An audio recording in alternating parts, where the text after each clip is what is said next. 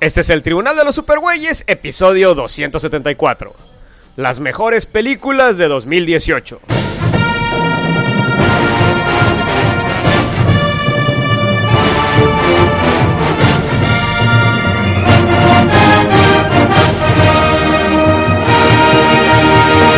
De todos los confines cósmicos del universo, se reúnen con papas y chelas las más poderosas fuerzas del bien que se hayan visto. Pedro Ajaz, Tavo Duarte, Chucho y Mario Padilla. Todos dedicados a luchar por la paz y la justicia de la humanidad y hablar un rato de cómics también.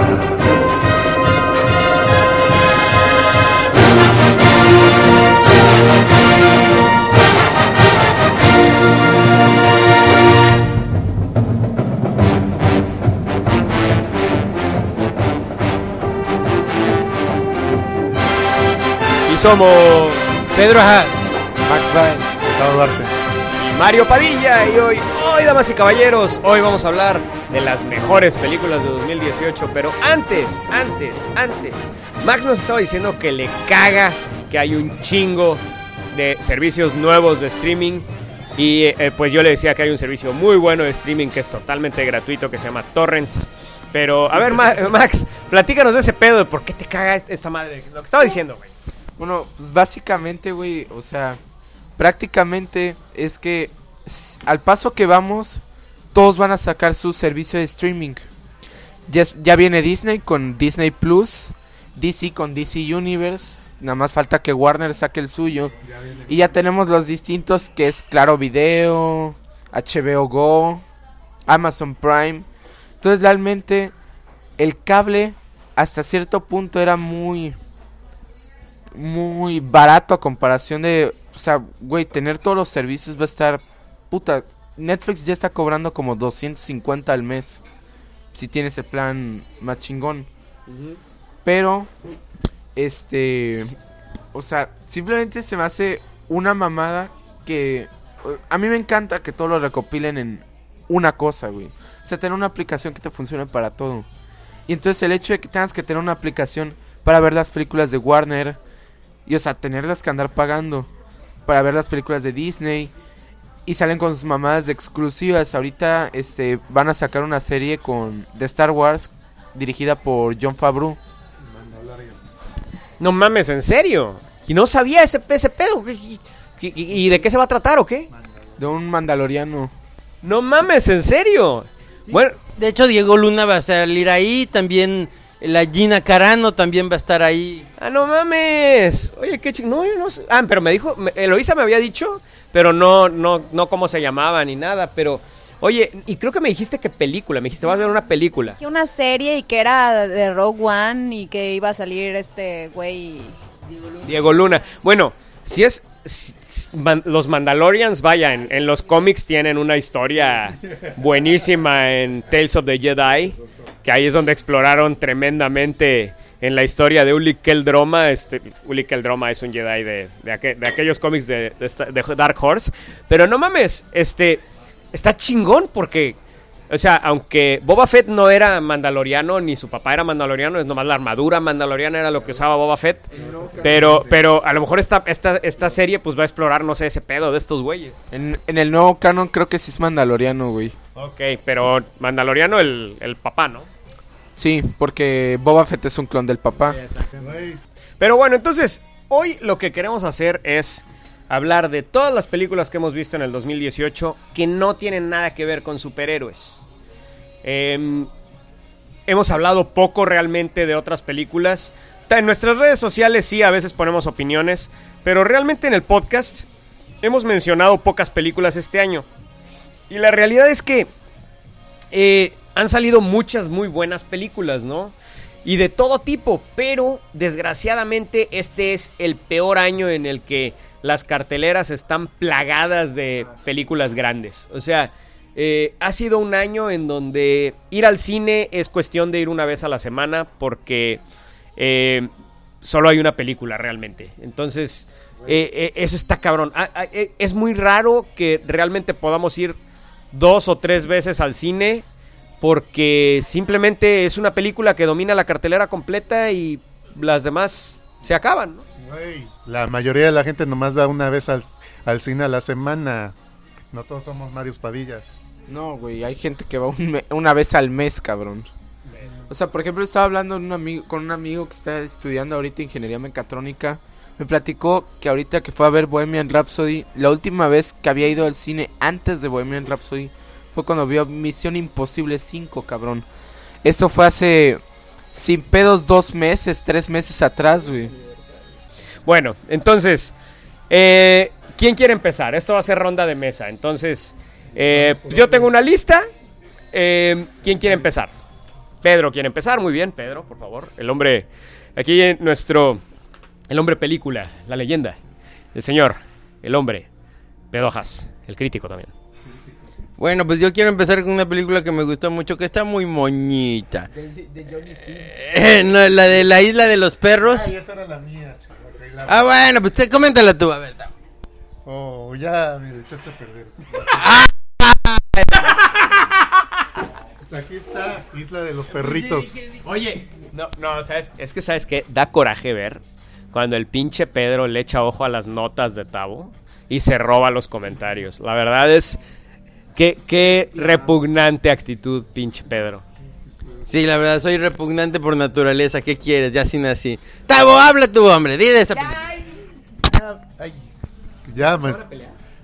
Bueno, ¿quieres que hablar? Pues primero que nada es una película de, de stop motion. Yo voy a hablar de ella. Bueno. Bueno, ya. Bueno, es una película de stop motion. Este, todo el mundo pensó que era. Todo el mundo, o sea, Tavo pensó que era para niños, pero no es para niños. Habla de una. Por eso la fue a ver. Por eso la fue a ver Tavo, porque pensé que era para niños. No, y para güey, Tavos. Fue con ustedes, así que. Oye, güey, ¿cómo estuvo el último episodio de Paul Patrol? No, no lo veo eso. Ok, más ahorita les voy a platicar un episodio que acaba de suceder en este momento con Tabo y Paul Patrol. Pla- platícanos, Max, ¿qué fue lo que dijo Tabo? Bueno, pues estábamos hablando de cosas de la vida, así normal, ¿no? Entonces Isa sacó el tema de iCarly y Tavo dijo que la conocía. Pues, este, más o menos, pues ellos tienen 40, ¿no? Digamos que no es algo que ve un, un hombre de 40 años, iCarly, ¿no? Y dice, no, pues nada más lo vi por los comerciales, pero los comerciales de iCarly nada más los pasan en Nickelodeon.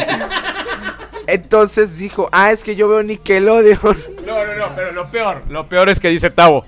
Bueno, lo que pasa es que no fue ahorita, esto fue hace 10 años. No, no, no, pero es que dijo, dijo, este, no, no la vi, o sea, es que veía los comerciales, las pas- lo pasaban mucho en Nickelodeon, los comerciales a cada rato. Ahora, cabe mencionar como acotación que yo tengo 26 años, edad de I- hace 10 tenía 16, podía ver a iCarly. Cabo tenía 30.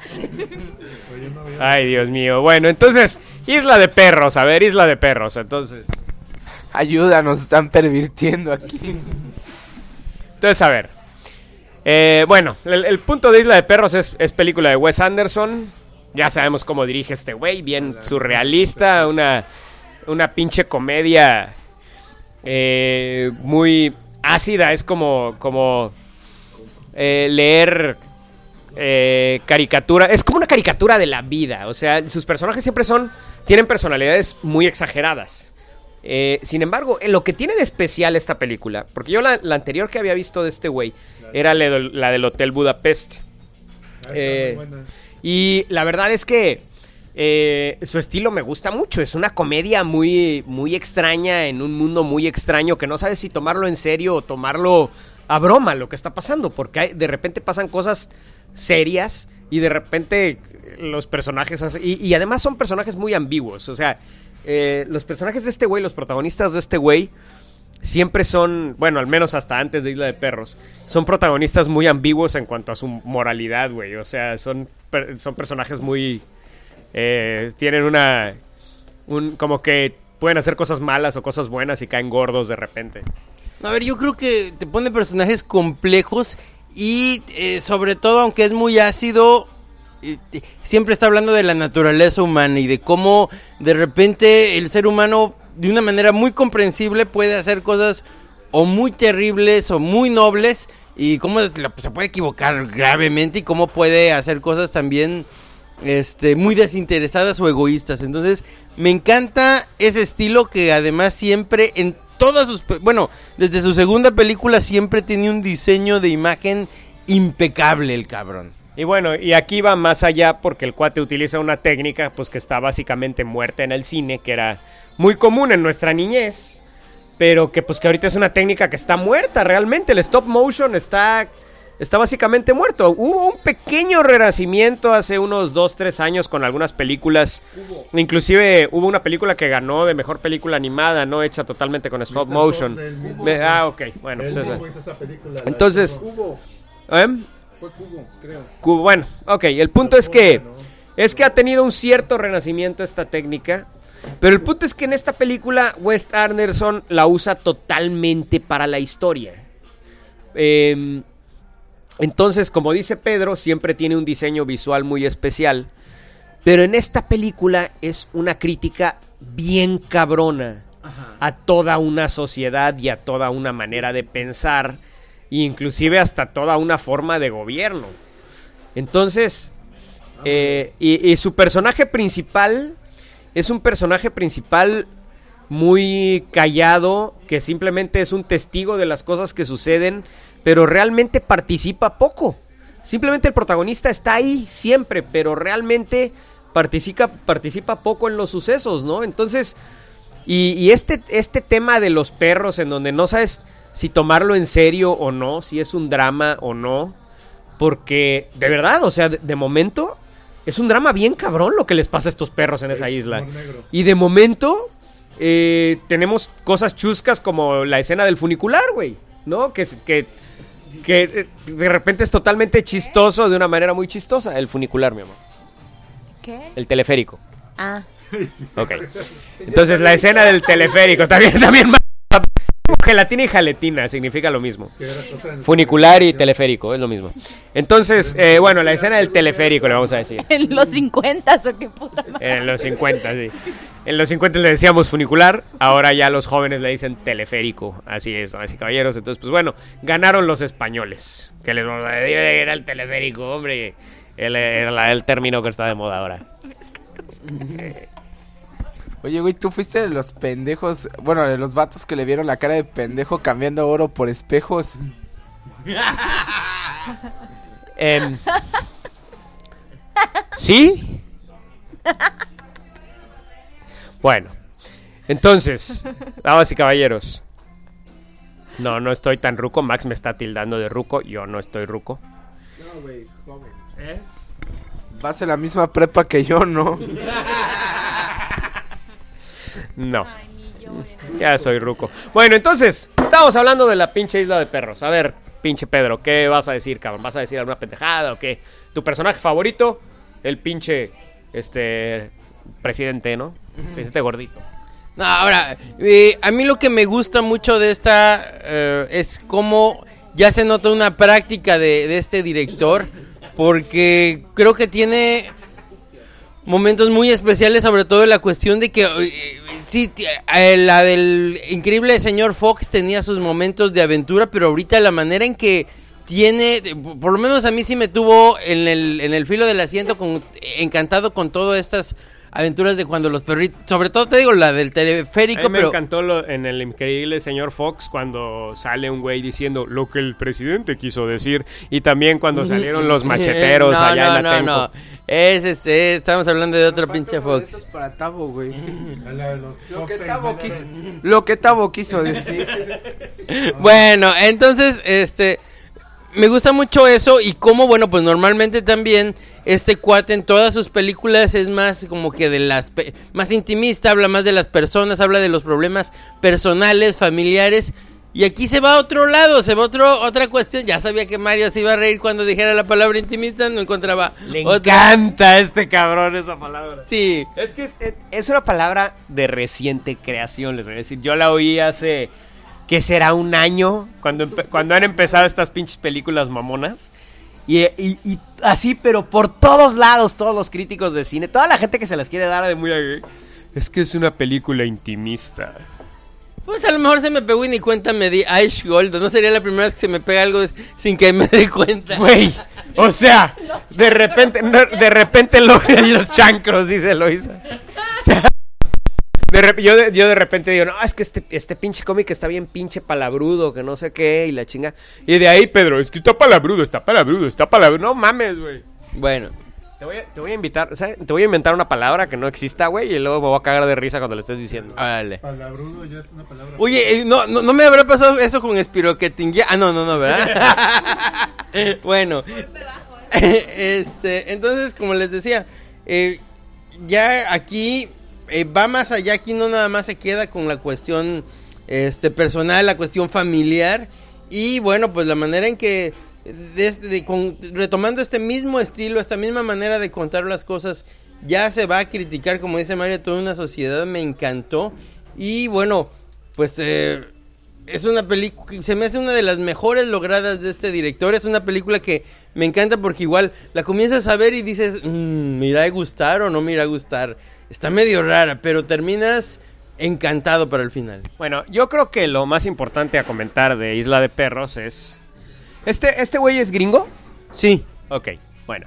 La historia es básicamente una- un símil evidente de Japón.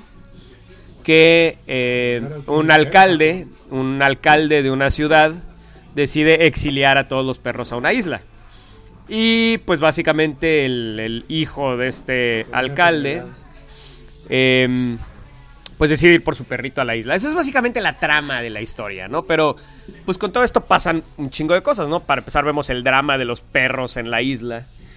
Em, vemos por qué este niño está tan quiere tanto a este perro.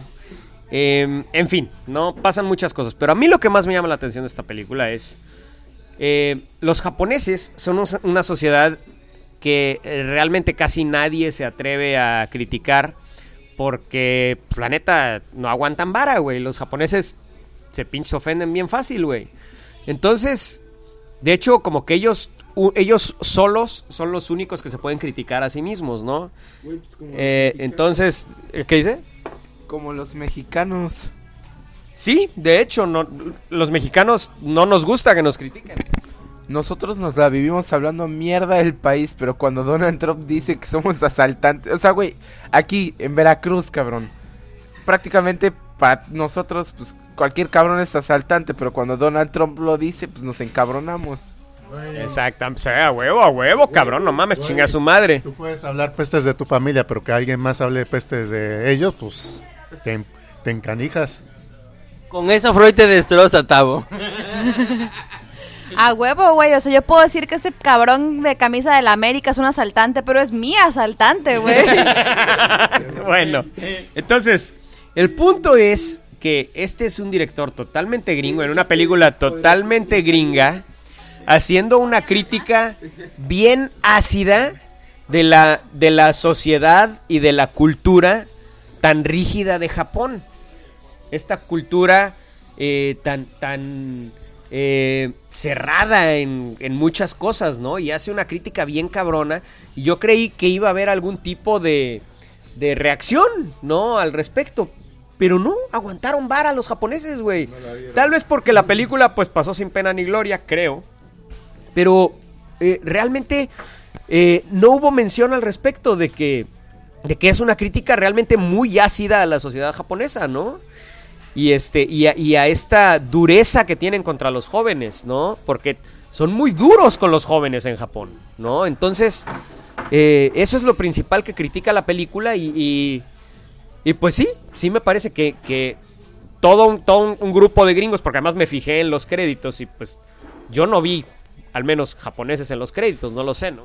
Pues mira, yo creo que eh, se salva porque primero, te digo, siempre tiene este guiño eh, de que, como tú dices, es como que entre fábula, como que entre realista. Entonces, bueno, eso ayuda, pero también yo creo que eh, hace algo muy inteligente, retomando actitudes que sí como que identificamos como que muy japonesas, como que, porque sí, los personajes japoneses tienen ademanes, tienen maneras de hablar que sí se sienten muy japonesas. Eh, de todas maneras, también les da elementos eh, muy positivos a los personajes. Hay personajes que hacen cosas muy nobles, que son los que terminan salvando la historia en muchos aspectos de en cuanto al aspecto de la naturaleza humana defender que sí hay algo muy positivo y aparte creo que también de una manera muy eh, sutil pero clara eh, critica, bueno, pues toda esta cuestión anti-inmigrante que está generándose en su país y que también de eso, te digo, de una manera sutil, y metafórica, pero clarísima, está ahí atacando a, a esta cuestión de eh, satanizar un grupo social con tal de obtener el poder. Y eso no, no está pasando en Estados Unidos ahorita, ¿verdad? Bueno, entonces, pues esa es la... Sí, el comentario político no puede faltar. Bueno, bueno, pero en esta película sí. Ahí sí no estaba viendo monos contra Chets. no sé Ahí sí. están hablando La ya. de la isla de perro, ya la, ya la perdimos a Loisa. Bueno, entonces, voy a hablar ya de otra película porque seguimos hablando de esta. Bueno, entonces, este, la que quiero hablar es una que se llamó en español eh, Cómo enamorar a una chica punk. En inglés se llama How to Talk to Girls at Parties. Y es con esta, esta, esta chavita que se llama Elle Fanning, que eh, según, según dice Loisa, es esposa de Dakota Fanning. Digo, es, es esposa, ¿eh? ¿qué pedo? Es hermana de Dakota Fanning, ¿verdad? Sí, ¿Hermana menor o mayor? menor. Menor, bueno. Sea, Es una chava que todo lo, como que escoge sus papeles así en películas bien raras, pero eh, la verdad es que todas las películas que ha hecho me gustan. Pues es que no puede quitar esa pinche jeta. El día que la pongan a quitar la jeta esa, va a valer madre. Ya va a valer madre. Pero bueno, est- esta película es una película que tiene mucha influencia de Naranja Mecánica. Eh, es una película muy británica. eh, y, y la verdad es que no quisiera yo echarles a perder los, los giros que tiene. Básicamente empieza con unos, un, grupo de, de chavos que pues se encuentran en una casa llena de gente loca. Y pues uno de ellos conoce a una chica ahí. Y una chica que imposiblemente puede gustarle él. Y le gusta a él. Entonces, eh, eh, pues bueno, este, tiene. Y, y la verdad tiene un final súper extraño, pero súper emotivo que, que tienen que ver para entender. Y realmente lo van a entender solamente si realmente comprendieron la película. Entonces, a mí me, me gustó muchísimo y es una película que no... so- o sea, yo no lo sabía cuando la fui a ver. Cuando empezaron los créditos al final, de repente me doy cuenta que es una historia de Neil Gaiman, uno de mis escritores favoritos ever. Entonces, eh, y después, me, eh, después lo busqué y, y me doy cuenta que es una novela, una novela gráfica que hizo Neil Gaiman hace ya años. Y de hecho, pues al final hay una referencia muy fuerte a Neil Gaiman. Entonces, vaya, no pude evitar que me encantara esta película. Es, para mí fue de las, de las películas más emotivas que vi este año y que más me, me gustaron a mí, ¿no? Y que creo que a cualquiera que le guste Neil Gaiman y la manera de escribir de Neil Gaiman, le va a encantar esta película. Yo ya la había recomendado aquí en el podcast, pero pues como siempre me hacen caso, mi amigo Pedro inmediatamente se fue a bajarla, mi amigo Tavo también inmediatamente la buscó por medios totalmente legales. De inmediato todos la buscaron para verla porque pues yo se las recomendé y ellos respetan muchísimo mi, mi opinión sobre películas, ¿verdad, mi amigo Pedro? Sí, la verdad es que yo ya la tengo bajada por medios completamente legales en un paquete de prensa. Desde hace seis meses la tiene No, bajada. no, no, la, la- la acabo de... Pero pues también eh, mi, mi amigo Mario tiene la pinche costumbre de que ya medio platicamos de que va a tratar el podcast. de- y de repente un día antes dice, no, mejor va a tratar de este tema. Está mejor. Entonces, bueno, pues... eh, O sea, es neta que tendrías que Pero está muy cagado que yo veo el grupo de WhatsApp y nada más dicen, oigan, va a haber podcast mañana, va a ser de Pedro y yo ya hablamos que va a ser de tal cosa. No, es, es que neta, aquí este pedo lo define Pedro, ¿eh? No, Neta. no, no, no, no, lo vienen ustedes dos o pone Pedro, ya hablé con Mario y va a ser de tal cosa. Y los otros se alinean porque... Ay, qué poca madre. Bueno, otra película. Yo sé que hablamos, que dijimos al principio que esto no iba a ser de superhéroes. Pero hay una película. No, no, no, no, no. Pero lo que pasa es que esta es una película que está fuera de, del. Del que vamos a. No, ¿qué, qué dices? Terminamos hablando tres horas de Infinity War. No, güey. No, no, no. Quiero hablar de la muerte de Superman. Porque es una película que definitivamente me sorprendió. Me, Está muy perra. así es. A mí me gustó muchísimo la animación. Me gustó muchísimo esa versión de Superman. Me gustó muchísimo la adaptación. La, la- la adaptación de este Superman. Y además me encanta que es una historia que va a seguir. Este Superman actúa mejor que Henry Cavill. Sí, Ah, la que verdad. Es una animación. Sí, definitivamente.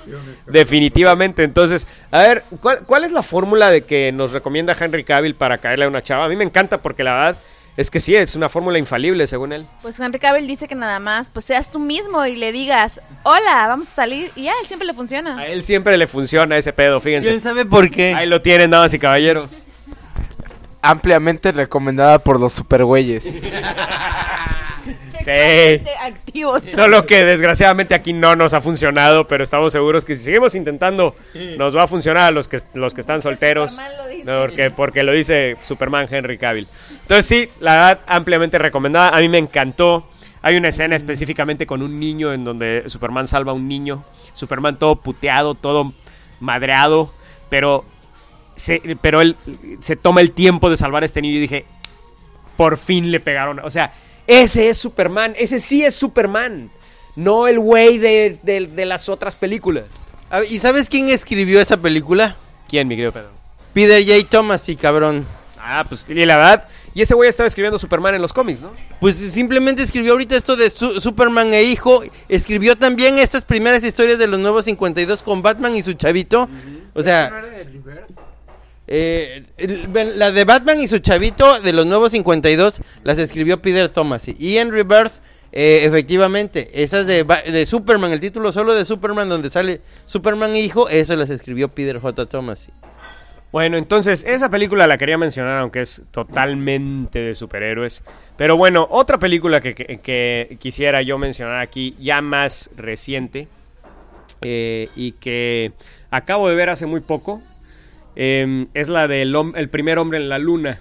Ah, la de Es, es de, es de Ryan Gosling. Es, básicamente es la historia de Neil Armstrong. Pero la verdad es que vi la película y, dije, y, y- y la vimos Eloisa y yo y dijimos, qué hueva. ¿No? O sea, está, está demasiado lenta, está... eh, sin embargo, creo que esta película hace algo que no habían hecho otras películas, porque sí les debo decir que es punto menos que documental. Ahora, lo que hace esta película es quitarle, y que ninguna otra película había hecho, es quitarle por completo el glamour a este pedo de la carrera por llegar a la luna. En todas las películas habíamos tenido, eh, pues, todo brillante y bonito, ¿no? El tema es que esta es una pinche película en donde los actores, realmente la actuación está de la chingada. O sea, los dos actores principales están eh, eh, es- pero yo creo que es a propósito, ¿no? O sea, porque no hay expresiones, no hay nada, o sea. Sin embargo, ves, ves eh, realmente, por ejemplo, lo- el- los Apolos, el, y, y son realmente latas oxidadas. Y, y ves realmente la incomodidad que pasaron estos, estos astronautas y realmente el riesgo que representaba eh, todo este pedo de la, de la carrera para llegar a la luna. Y eso es algo que ninguna otra película había hecho. Entonces, eh, creo que eso es lo chido de esta película y por lo que vale la pena verla. Además de que todas las escenas que tienen que ver con, eh, con la parte del espacio, no solo las ves, las sientes. O sea, son las... eh, de veras, esta es una película para verla en el cine. Eh, pero sí, la verdad, la parte de la vida personal de Neil Armstrong está muy de hueva. Pero sí se las recomiendo ampliamente porque como les digo, hace algo que ninguna otra película había hecho, que es deconstruir por completo este mito de la carrera para llegar a la luna, este mito que era, que era de algo muy glamuroso, para convertirlo en algo riesgosísimo y algo en donde realmente no eran, eran como lo dice, como lo dice un personaje en la película, ustedes son niños jugando con cohetes en una playa, ¿no? Entonces, em, la verdad es que me parece una película que, que vale la pena ver y vale la pena verla en el cine. Entonces, súper recomendada, el, el primer hombre en la luna. First Man se llama en inglés. A mí me da risa lo que dices de que las actuaciones están pésimas porque este es un comentario de un crítico de Milenio Diario, no he visto la película, pero dice, y allí es donde entra la fantástica Claire Freud, Freud como esposa de Armstrong. En, uno de los únicos roles que no reduce a la esposa ama de casa a mero testigo de los eventos relevantes, Foy da vital contrapeso dramático a la contenida y también excelente actuación de Gosling. Es que ahorita es- les encanta esa mamada del... Nada más falta que diga Pedro, encontré una crítica en TV y Notas ahí que está muy chingón. Sí, no mames. Les encanta est- esta actuación introspectiva, según esto, en donde no, no revelan emociones los actores, güey. Les encanta este pedo, cabrón. A ver, fue sincero de repente. es que me dice Mario, ríete. Y empecé a reír, o sea, no sé qué pedo. Pero no mames, no, o sea, no, no, o sea, no. No puedo decir otra cosa porque no, no puedo, o sea, no mames. Ryan Gosling y su. O sea, si no, es, si no quieren actuar, no es a huevo, ¿eh? Alguien, debería decirles a los dos que si no quieren actuar, no es a huevo, que no hay pedo. Pero ya ves, estos critiquillos se van con la finta, o sea, y, y- y mucha gente se va con la finta, con este pedo de que seguramente a lo mejor si no le hubiéramos dicho esto a Pedro, al rato Pedro nos hubiera dicho que es una que lo que pasa es que es una película muy intimista. ¿No, Pedro? Ay, no creo, mira, yo la verdad es que a mí sí hay varias películas de este güey, ya ni me acuerdo cómo se llama, el, el que hizo la de la delgada línea roja y el nuevo mundo, la del nuevo mundo me encanta, la delgada línea roja la odio, pero pues yo me acuerdo que quería ver esta de la- del árbol de la vida con Brad Pittito, No, no, no, no mames, no hables del árbol de la por, vida. por eso, a ver, y, y yo dije, ay, este Mario, lo que pasa es que es bien mamila. La fui a ver, fui a ver esa película. No, hombre, me estaba revolcando en el cine, me salía antes de que terminara, o sea, sí la odié. O sea, Pero me dijiste que, que estaba buena, ¿no? No, no, a ver, yo te dije, a ver, las críticas, yo la quiero ver en cine porque... Y esta pinche discusión es cada cinco podcasts. Exactamente. Entonces, no, pues, hay, hay cosas que de plano yo llego con las ganas de verla, que digo, ay, es un... Y hay veces que sí, aunque sea de un, un director así reconocido y la crítica diga, ay, está genial. Salgo mentando madres del cine también, cabrón. Como hay veces que... Hay veces que no espero la gran cosa y me gusta mucho una película. Por ejemplo, yo no esperaba que me gustara tanto la que fuimos a ver hace rato de la de Op- Operación Overlord. Qué buena película. Bueno, y pues En mis tiempos, una buena actuación era pinche Jeremy Irons desgarrándose el alma por la muerte de su hijo, Natalie Portman haciéndola de loca, de bailarina, y ahora tienes que poner la jeta inmóvil mirando un punto en el horizonte y ya eso es aclamado por la crítica, no mames. En sus tiempos fue hace una semana y en los míos fue la hora de atrás. Favor que me haces hijo, tengo 10 años más que tú. Entonces, damas y caballeros, como podrán imaginarse, tuvimos que cambiar de sede, eh, pero ya estamos en otra sede, eh, no hay pedo, y pues vamos a seguir hablando de las mejores películas del 2018. Y pues bueno, em, vimos una película juntos, de hecho, una película que nos llevó Tavo a ver. Eh, de- siempre vamos cada fin de semana al cine los supergüeyes y vemos alguna película, pero eh, hacía mucho que no ponían una película de anime en el cine, eh, al menos en Cinépolis, porque creo que Cinemex pone bastantes películas de anime. Online. Es la de Sword Art Online. No, no, realmente no. Es una película que se llama eh, la, la eh, fulanita, ¿cómo se llama la de la brujita, Tavo? Ay, ya se me olvidó la bruja de no sé qué, algo así. Ya se le olvidó a mi amigo Tavo. Bueno, quien me puede investigar cómo se llama la... Investigar es una nueva de un nuevo estudio llamado Poco, algo así. Y, y es uno de los bueyes que se salió del Gilby para hacerla ahí. Bueno, pues a mí me impresionó la animación de esta película. La verdad, la historia es eh, clásico anime y, y la verdad es, es una historia hasta cierto punto un poco lentona, pero al mismo tiempo es una, es una historia para niños. O sea, es una película que a mí me gustaría que la vieran mis chavitos, ¿no? Eh, es una película para niños 100%, no es de esos animes que dices, no mames, este, esto es para todo mundo o es para adultos o en fin, ¿no? O sea, 100% para niños, es un cuento chido para niños, pero lo impresionante es la animación totalmente hecha a mano, güey. Eh, y la verdad tiene unas imágenes increíbles la película y ya nada más por eso vale la pena verlo. Y sí, la, trama tiene muchos giros, mu- o sea, piensas que, de hecho, el, principio, es, a mí me pareció espectacular el principio, ¿no? Ahora, desgraciadamente, lo más eh, triste es el doblaje atroz en México. De verdad, qué poco eh, oficio le echa esta gente al doblaje. Eh, no hay actuación. De hecho, hasta los diálogos están hechos de una manera pésimamente escritos en general. O sea, la película es destrozada por ese, de- por ese doblaje atroz. Entonces, a ver, Pedro, dame tu opinión de la película de La Brujita, por favor. Pues mira, para empezar no la encuentro, no me acuerdo cómo se llamaba, pero la verdad es que... A, a ver, Se llama Mary y la flor de la hechicera. ándale, exacto, Mary, la flor de la hechicera, para que nos acordemos. Em, lo que te puedo decir es que valió la pena verla en pantallota grande porque el inicio está genial. Me acuerdo haberla visto y dije, bueno, a ver, lo que yo pagué en el cine ya con esta entrada, ya con esta secuencia inicial, vale la pena. Tiene una escena muy movida que te llama la atención, que en pantallota es impresionante.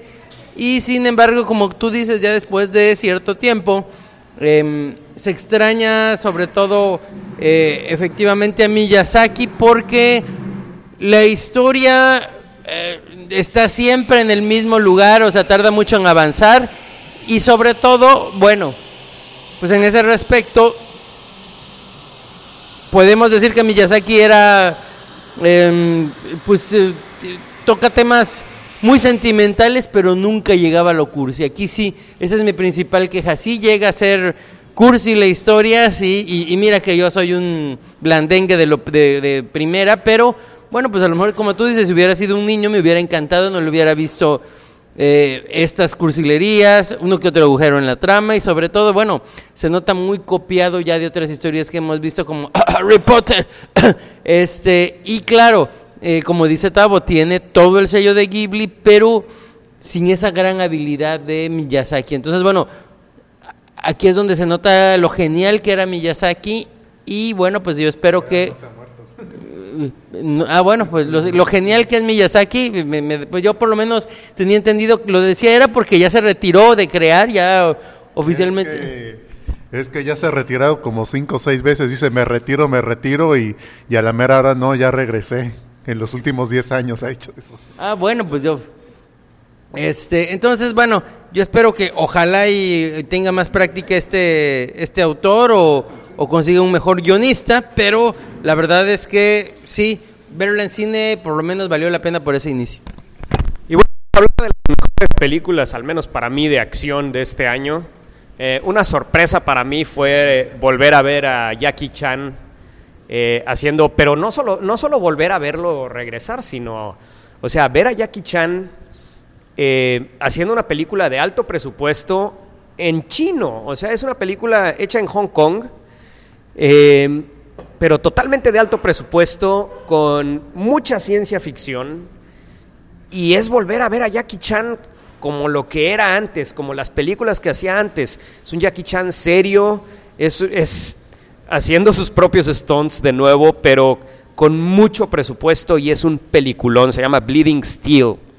Es una película que, pues yo medios totalmente legales ya desde hace tiempo. Eh, me llegó en un paquete de prensa, como ustedes saben. Tenemos, pues soy miembro de la academia, entonces me llegó el screener. Eh, y Más bien eres miembro de la academia.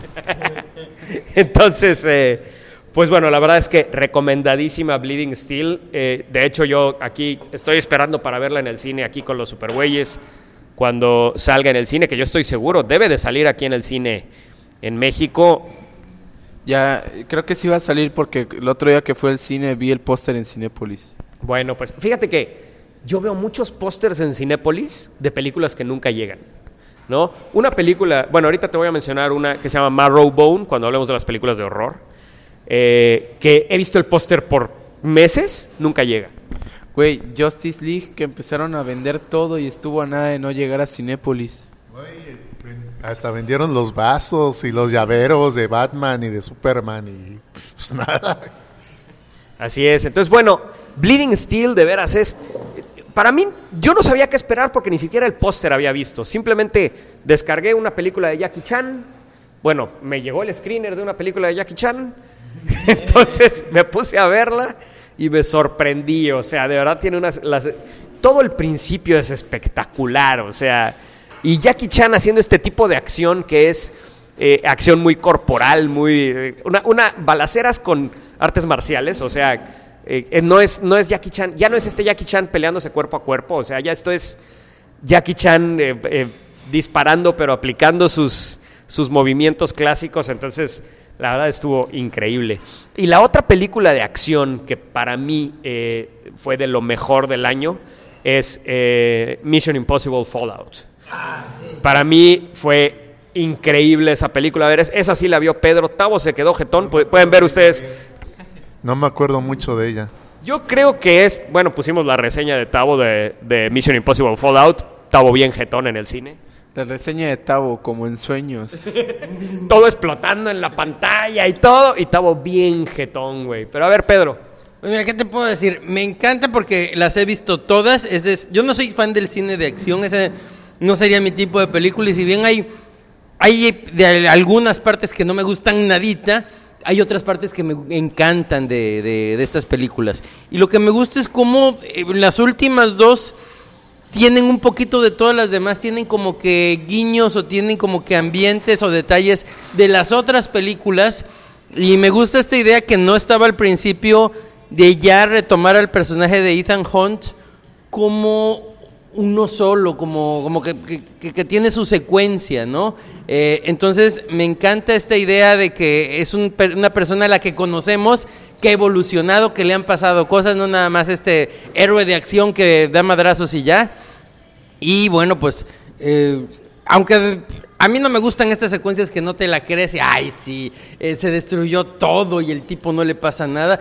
Aquí creo que vale la pena por dos razones. El 99% de lo que ves en pantalla está sucediendo ahí. Este, y claro, Así pasa luego en las películas, fíjate. El 99% de lo que ves en pantalla está sucediendo en la pantalla, güey. Así pasa. A lo que me refiero es a que, por ejemplo, si hay una persecución en, en helicópteros, sí están dos helicópteros persiguiéndose, a lo mejor la cuestión de los balazos sí se los pusieron por computadora, pero sí están los helicópteros, sí están ahí este, cerca de un risco, se está moviendo, o sea, Lo único que me molestó un poco es que cae mucho en el cliché, güey. Yo me acuerdo que cuando estaba cayendo el helicóptero en la montaña, le dije, volteé y le dije a un amigo, güey, 300 varos a que cuando se cae el helicóptero el detonador quede en el borde. Y efectivamente quedó en el pinche borde. Fíjate que es un tipo de acción que eh, esa, esa influencia viene desde las películas de Indiana Jones, de George Lucas y Steven Spielberg, en donde es el héroe en donde su que todo que todo le salga bien tiene mucho que ver con la suerte. O sea, una característica inherente de estos héroes es la buena suerte, güey.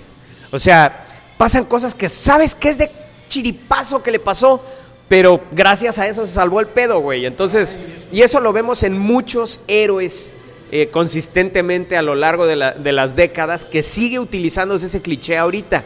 Pero es un cliché que a mí me encanta cuando lo utilizan bien, güey, porque hay, muchos, hay muchas ocasiones en donde se utiliza muy mal.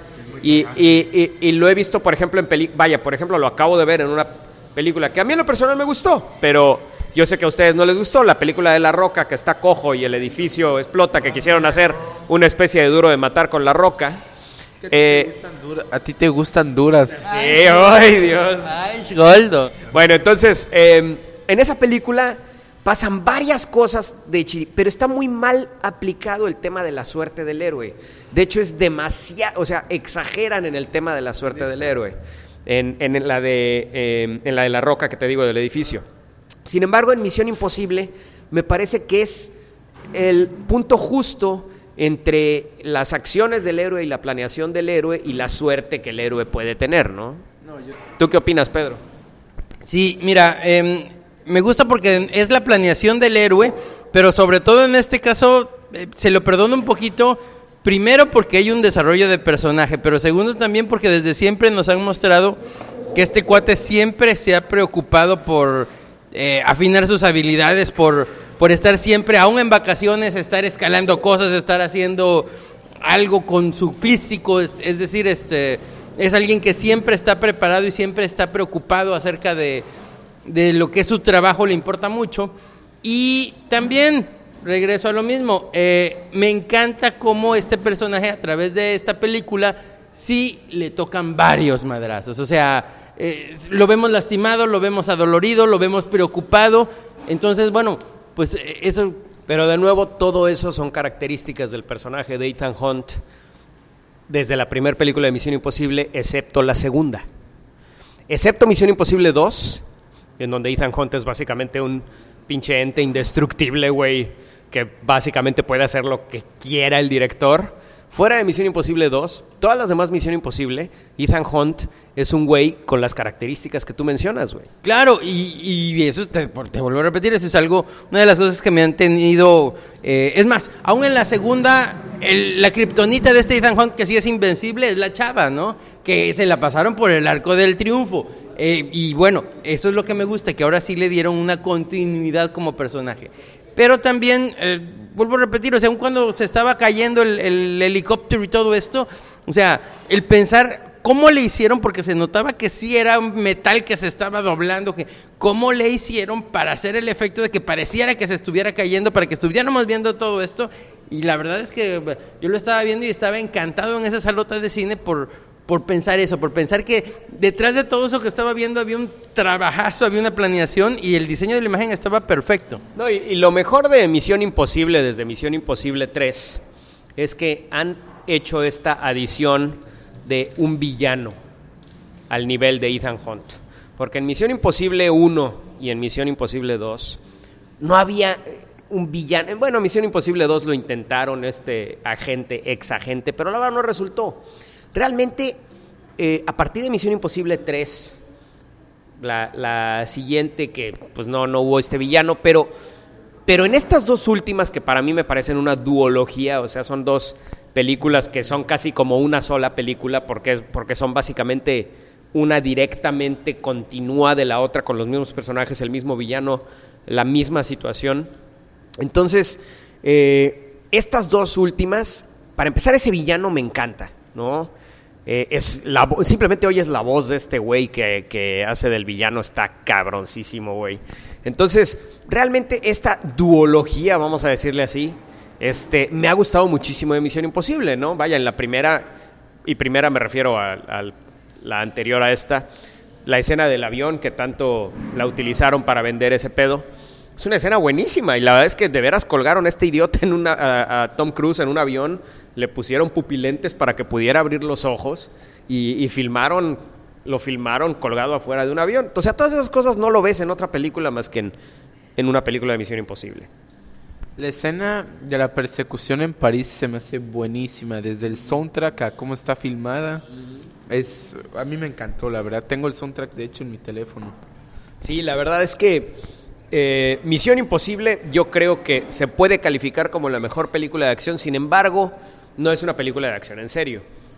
Yo creo que eh, hay otras dos películas que quiero mencionar, una no tan en serio y otra muy en serio. Una que es tan mala que es muy buena, es tan mala que es divertidísima, que en inglés se llama The Meg y en español le pusieron el megalodón. Es muy mala, tiene todos los clichés de una película de acción, pero es, es- está tan bien planeada que es una película extremadamente divertida. Mira, yo la verdad no la vi porque aquí en Veracruz ya he visto eso, cada vez que llueve se hace un megalodón. Megal. Ay, qué idiota eres. Tavo, ¿tú sí la viste? ¿Te gustó? Pues estaba divertida, había unas cosas jaladas que, aunque te moleste el término de, de apagar el cerebro, pues te dejas llevar y te diviertes. Si no te... Así le dijeron una prima mía y acabó con hijos. Creo que a Tavo le gustó porque estaba muy grande. Tavo, ¿qué se siente que mi amigo Max te balburee, cabrón? Pues es que hay que darle chance. Bueno, entonces, el, el- el Megalodón definitivamente este, es una película que vale la pena. Cuando Tavo salió, nada más le preguntaron, oye, güey, ¿cómo está la, la del megalodón? Muy grande, ¿no? y gorda. No, ay, ay, no. Bueno, entonces, la verdad, el- la de Megalodón, yo no esperaba una película tan divertida, yo esperaba una mierda, la neta. Y entro y veo una película bien entretenida, güey. Bien, bien, bien entretenida. Entonces, este, me gustó mucho. Ahora, una película que yo esperaba una cosa muy, muy eh, eh, fuerte, muy ruda, y la verdad eh, llenó todas mis expectativas, es la película de Sicario. Sicario. Eh, entonces, eh, Sicario con Josh Brolin, exactamente, Max. La primer Sicario es una película casi independiente, es una película de muy bajo presupuesto, pero que se mete de lleno con el tema de los cárteles de drogas. y cómo maneja Estados Unidos los cárteles de drogas. Esta segunda parte va un paso más allá y eh, toma este factor de cómo la CIA, o sea, es una fantasía, obviamente, no ha sucedido, por suerte, pero eh, básicamente la CIA invadiendo terreno mexicano, invadiendo, invadiendo a México para defender eh, el, el- el suelo de Estados Unidos en contra de los cárteles. Y justifican, y, y justificó, y que el gobierno de Estados Unidos justifica, justifica el hecho de mandar tropas a México y a Ciudad Juárez. El- justifica el, el hecho de, de mandar tropas a la ciudad, a, a- a tierras mexicanas y a Ciudad Juárez por el tema de los cárteles. Porque los cárteles toman legalmente en Estados Unidos la figura de terroristas, lo cual actualmente no es así. ¿no? Entonces, Veracruz. Dice Tavo que la CIA vino a Veracruz. ok, no le hagas caso a Tavo, no hay pedo, güey.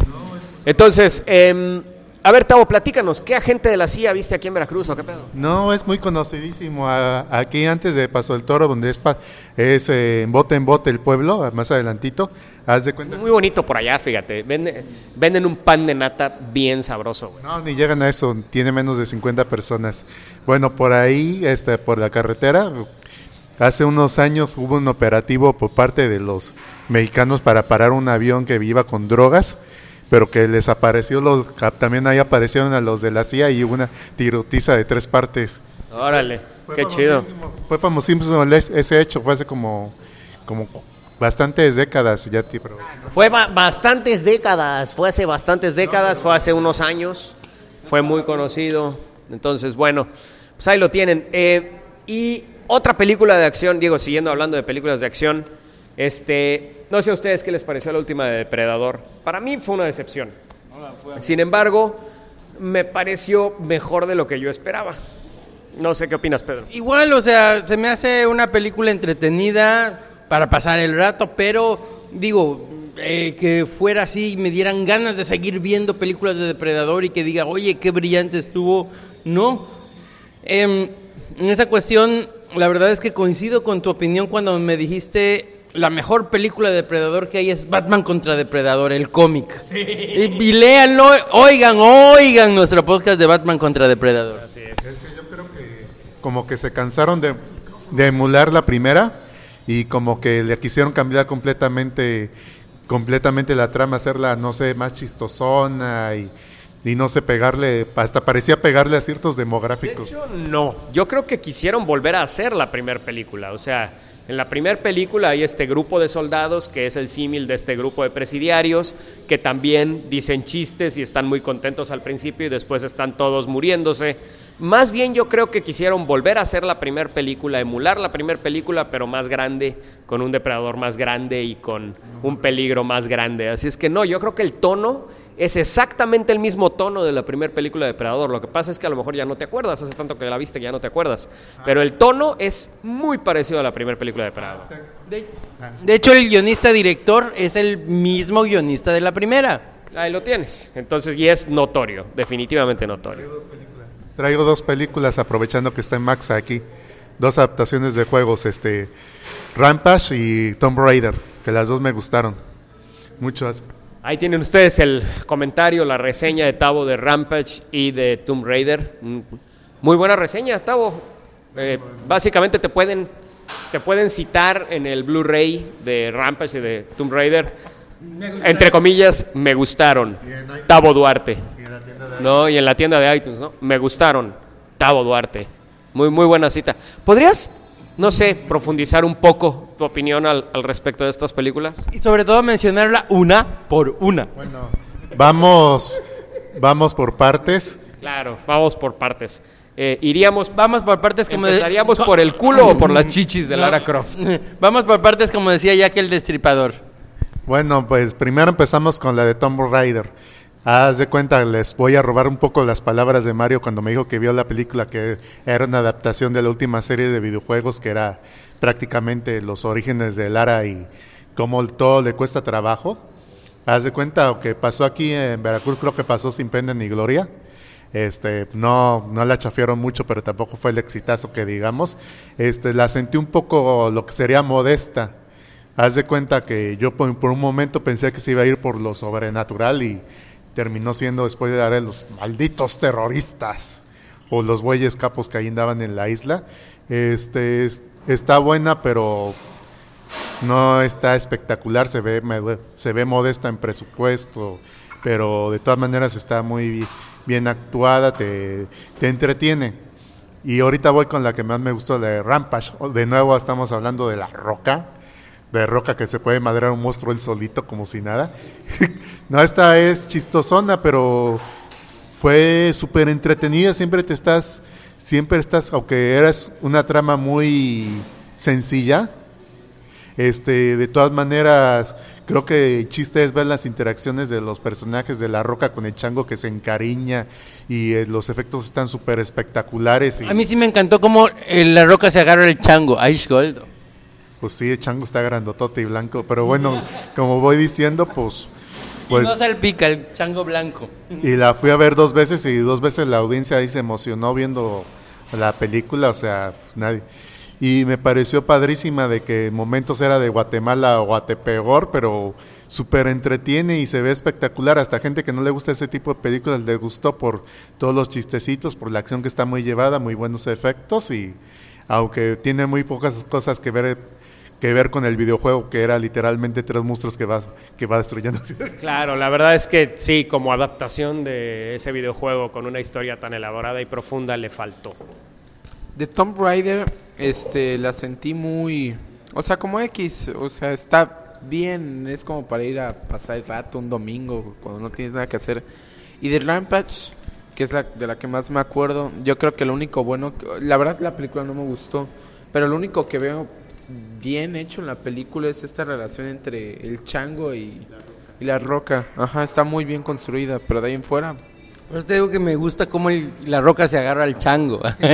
este, Mira, lo, lo chido es eh, lo mismo que diría yo de la nueva serie de videojuegos de Lara Croft. O sea, esta nueva, nueva Lara Croft eh, es un personaje muy bien hecho y es un personaje muy chido. Desgraciadamente esta película, pues obviamente no puede desarrollarlo en hora 40 minutos, no puede desarrollar ese personaje al nivel que un juego que tarda de 10 a 15 horas lo puede desarrollar, ¿no? Entonces, eh, definitivamente la película, pues, si, si jugaste el juego, pues sientes que a la película le falta porque pues todo pasa demasiado rápido en la película y quieren que todo suceda, todo lo que pasó en el juego suceda en esa película. Y la verdad es que eh, pues yo creo que no lo adaptaron muy bien, o sea, hay muchas eh, escenas que se sienten demasiado apresuradas, hay muchas cosas que, que, pues fíjate que en el juego, por ejemplo, el tema de que Lara Croft poco a poco se vaya haciendo eficiente para matar, básicamente, o para... eh, porque ellos en el juego lo justifican como que Lara Croft nunca confronta a nadie frente a frente, o sea, siempre es desde las sombras o sorprendiéndolos o ya con armas y pues eh, aprovechando su agilidad por encima de los demás, ¿no? En cambio aquí en esta película simplemente de repente esta muchacha, que al parecer era una muchacha normal, simplemente muy atlética y muy fuerte, de repente es súper hábil para matar y para se convierte básicamente en una pinche Navy SEAL, güey. Entonces no ves ni de dónde, ¿no? Entonces eso es lo que creo que falta, sin embargo me parece que es una eh, muy buena adaptación del personaje porque sí se ve igual, y, y ella actúa igual que en la, en la- se ve igual que en, que en el juego y la verdad es que faltan heroínas Eh, una heroína así que realmente lo puedes decir o sea me choca esta palabra pero está desexualizada o sea la verdad es que eso es un eso es importante mencionarlo o sea no la ponen como que está buenísima, no la, al contrario, hasta está demasiado musculosa, dice Tavo que sí está buena. Vaya, es muy guapa, pero yo no diría que está buena, está pues muy mamada, de hecho, ¿no? Entonces, ¿qué dices, Tavo? Eh, nada, nada, nada. nada. Ay, Dios mío. A ver, bueno, entonces, Sí, es, esa es mi opinión de...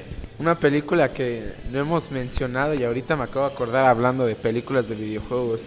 Ready Player One. ¿Qué opinan? Pues fíjate que hi- hicimos un episodio de ella, entonces por eso no planeábamos hablar de, de Ready Player One, pero si quieres mencionamos un poquito de Ready Player One.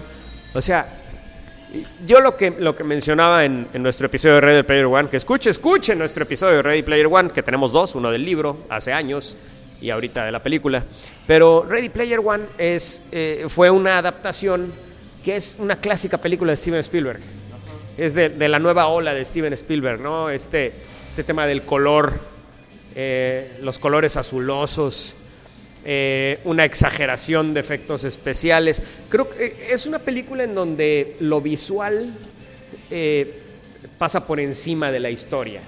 Y para mí Ready Player One es una historia en donde la historia debe de estar por encima de las lucecitas y los... Entonces, em, sí me gustó mucho la película, la vi como cinco veces en el cine, de hecho. Pero la verdad es que eh, pues si me preguntas, ¿qué siempre he dicho que no me gusta comparar la experiencia de leer un libro con ver una película, pero sí puedo decir que también adaptado está, y me parece que está muy bien adaptado, sin embargo, ya no tiene el sello de Ernie Klein.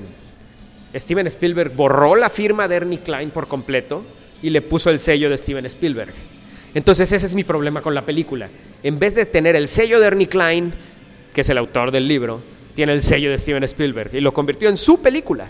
No, y la verdad es que sí, eso es preocupante y sí enoja porque al momento en que Spielberg le quitó el sello de, de Klein, eh, Klein se puso bien triste porque le dio como 5 millones de dólares. ¿Nada más? ¿No más cinco? Chale, no, pues no, no. Pero mira, por, lo menos más de un millón de dólares, ya me imagino la cara de triste del cabrón. Me borraron mi obra, o sea.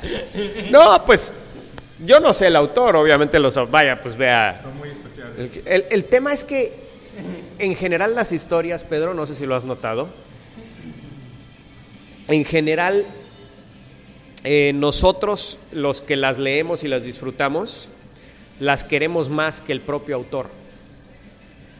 El mismo George Lucas dice que Star Wars, no mamen, es una pinche película de fantasía. O sea, ¿qué pedo con estos fans locos, güey? O sea, para, para el George Lucas, Star Wars es una mamada. ¿Sí? Pero es porque él estuvo ahí desde el principio y para él es eh, madera y, y- ladrillos y techo y a la chingada, güey. Para él no tiene esa magia que tiene para nosotros, güey.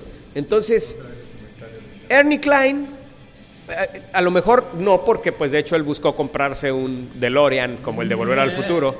Probablemente él quiere mucho esta historia, pero al mismo tiempo, eh, pues no creo que esté nada enojado con que Steven Spielberg, para mí sería un honor que Steven Spielberg, eh, cuando yo mismo estoy poniendo en mi obra que soy fan de Steven Spielberg y que Steven Spielberg adapte mi historia, creo que ya es honor bastante eh, eh, chingón, güey. Entonces, la neta, güey, eh, yo creo que, pues, para Ernie Klein está poca madre. Ahora, yo viéndolo fríamente, sí siento que le, quitó la, le quitó el estilo de Ernie Klein. Mira, yo creo que a mí me encanta la película porque creo que lo comentamos en el podcast.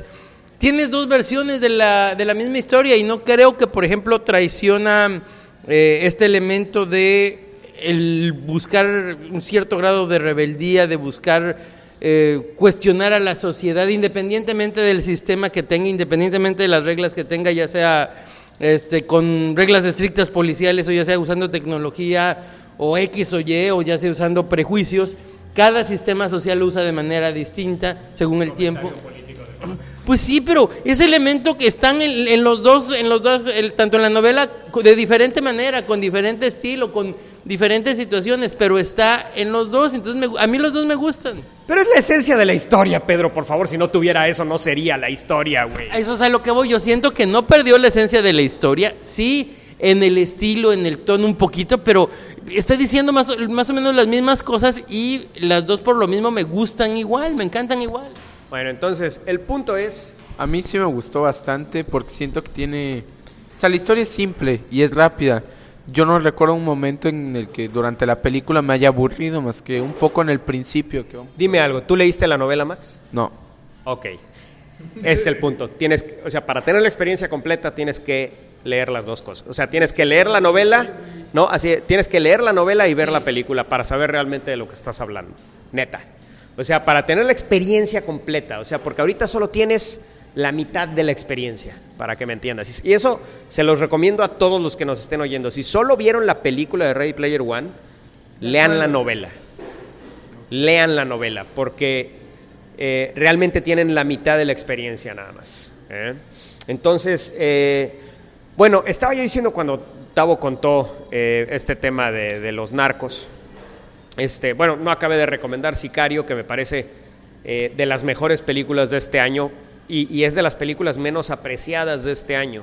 De verdad, vean Sicario. O sea, y vean las dos películas de Sicario. Para mí, a pesar de que yo la había visto hace, hace años cuando salió, volver a ver ahorita Sicario y luego ver Sicario 2, las dos juntas, es una experiencia increíble porque, o sea, además es tan cruda la película que eh, pero no es cruda como aquella de Traffic, por ejemplo, que son películas crudas pero no son entretenidas. No, Sicario es una película cruda, pero al mismo tiempo es tremendamente entretenida. Entonces, a mí en lo personal me encantan estas películas de Sicario y además me encanta el personaje de Vinicio del Toro.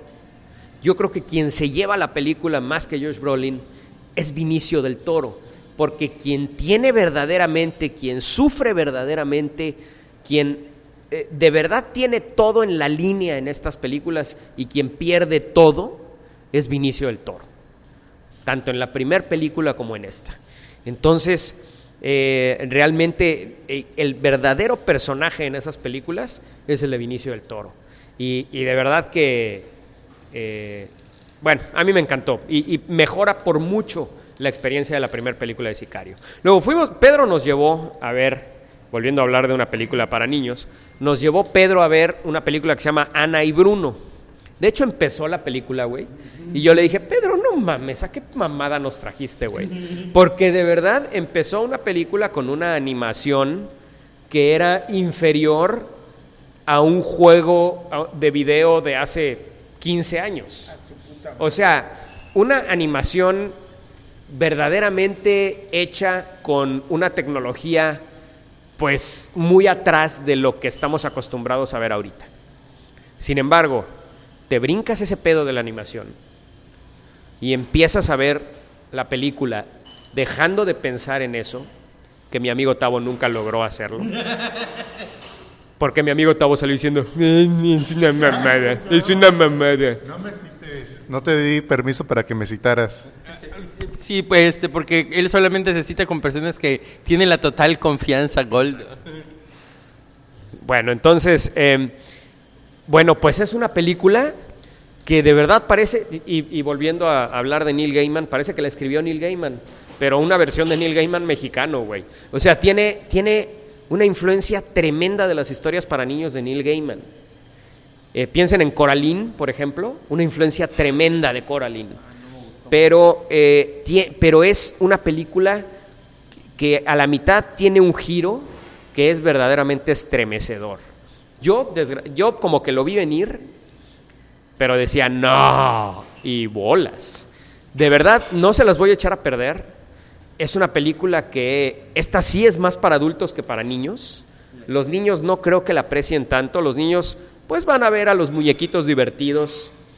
Pero es una historia verdaderamente estremecedora y, y al mismo tiempo es una película muy infantil, ¿no? Entonces, yo creo que es una película que merece que la vea la gente y merece que la gente hable de ella. Ana y Bruno. Em, ¿Quién es el director, Pedro? ¿Tú por qué nos llevaste a verla con tanto entusiasmo? Bueno, porque era Carlos Carrera, el cual, pues primero es un director mexicano que ganó en Cannes un, este, un premio por el mejor corto de animación.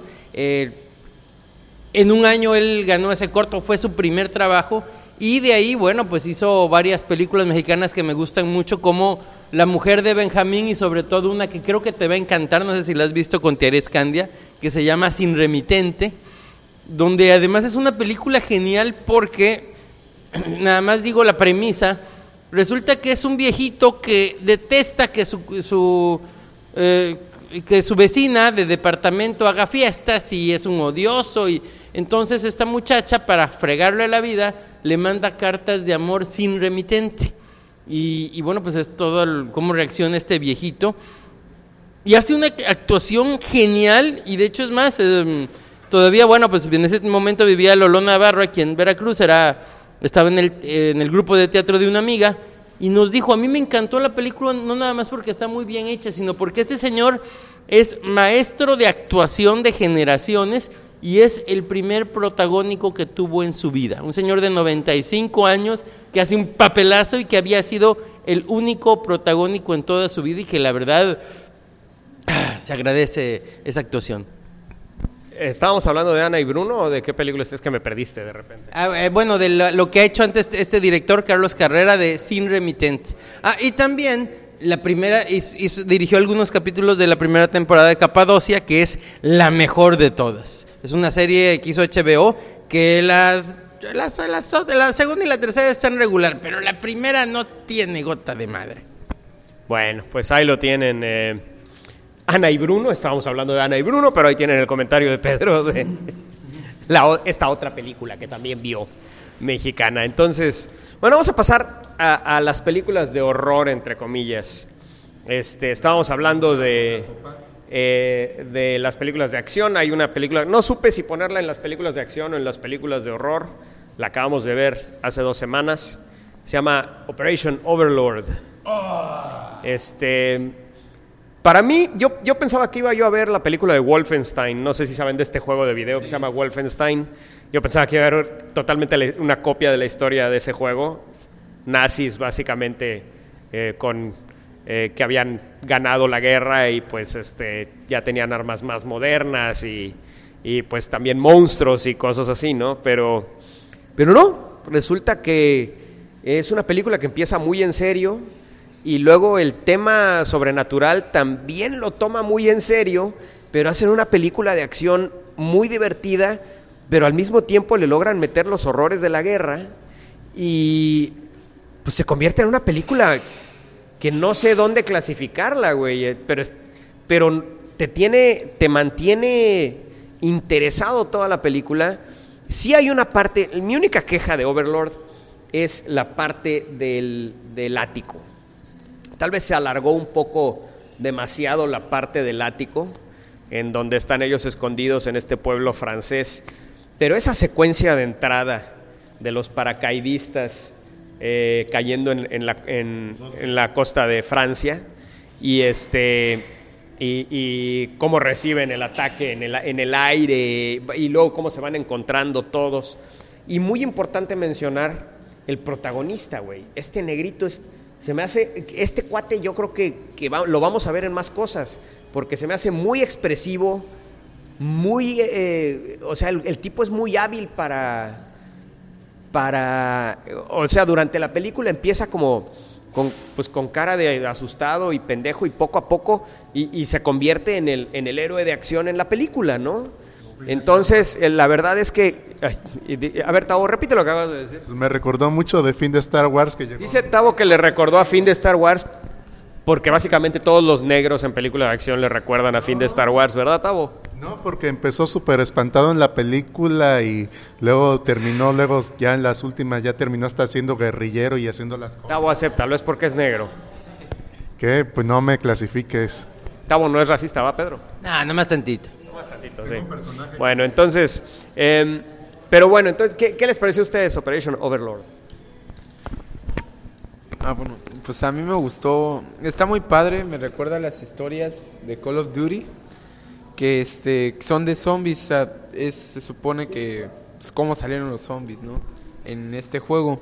Pero lo único que me llegó a molestar un poco es cómo construyen diversos. Bueno, como que si- siguen el, arqueti- el arquetipo de clásico equipo de guerra, ¿no? Que está el güey que es mamón, el vato que va centrado y concentrado, el que no sabe qué pedo y el maricón, ¿no? O sea, están todos ahí, entonces como que lo sentí muy ¿cómo decirlo? O sea, es muy mainstream, güey. O sea, como el clásico. La película.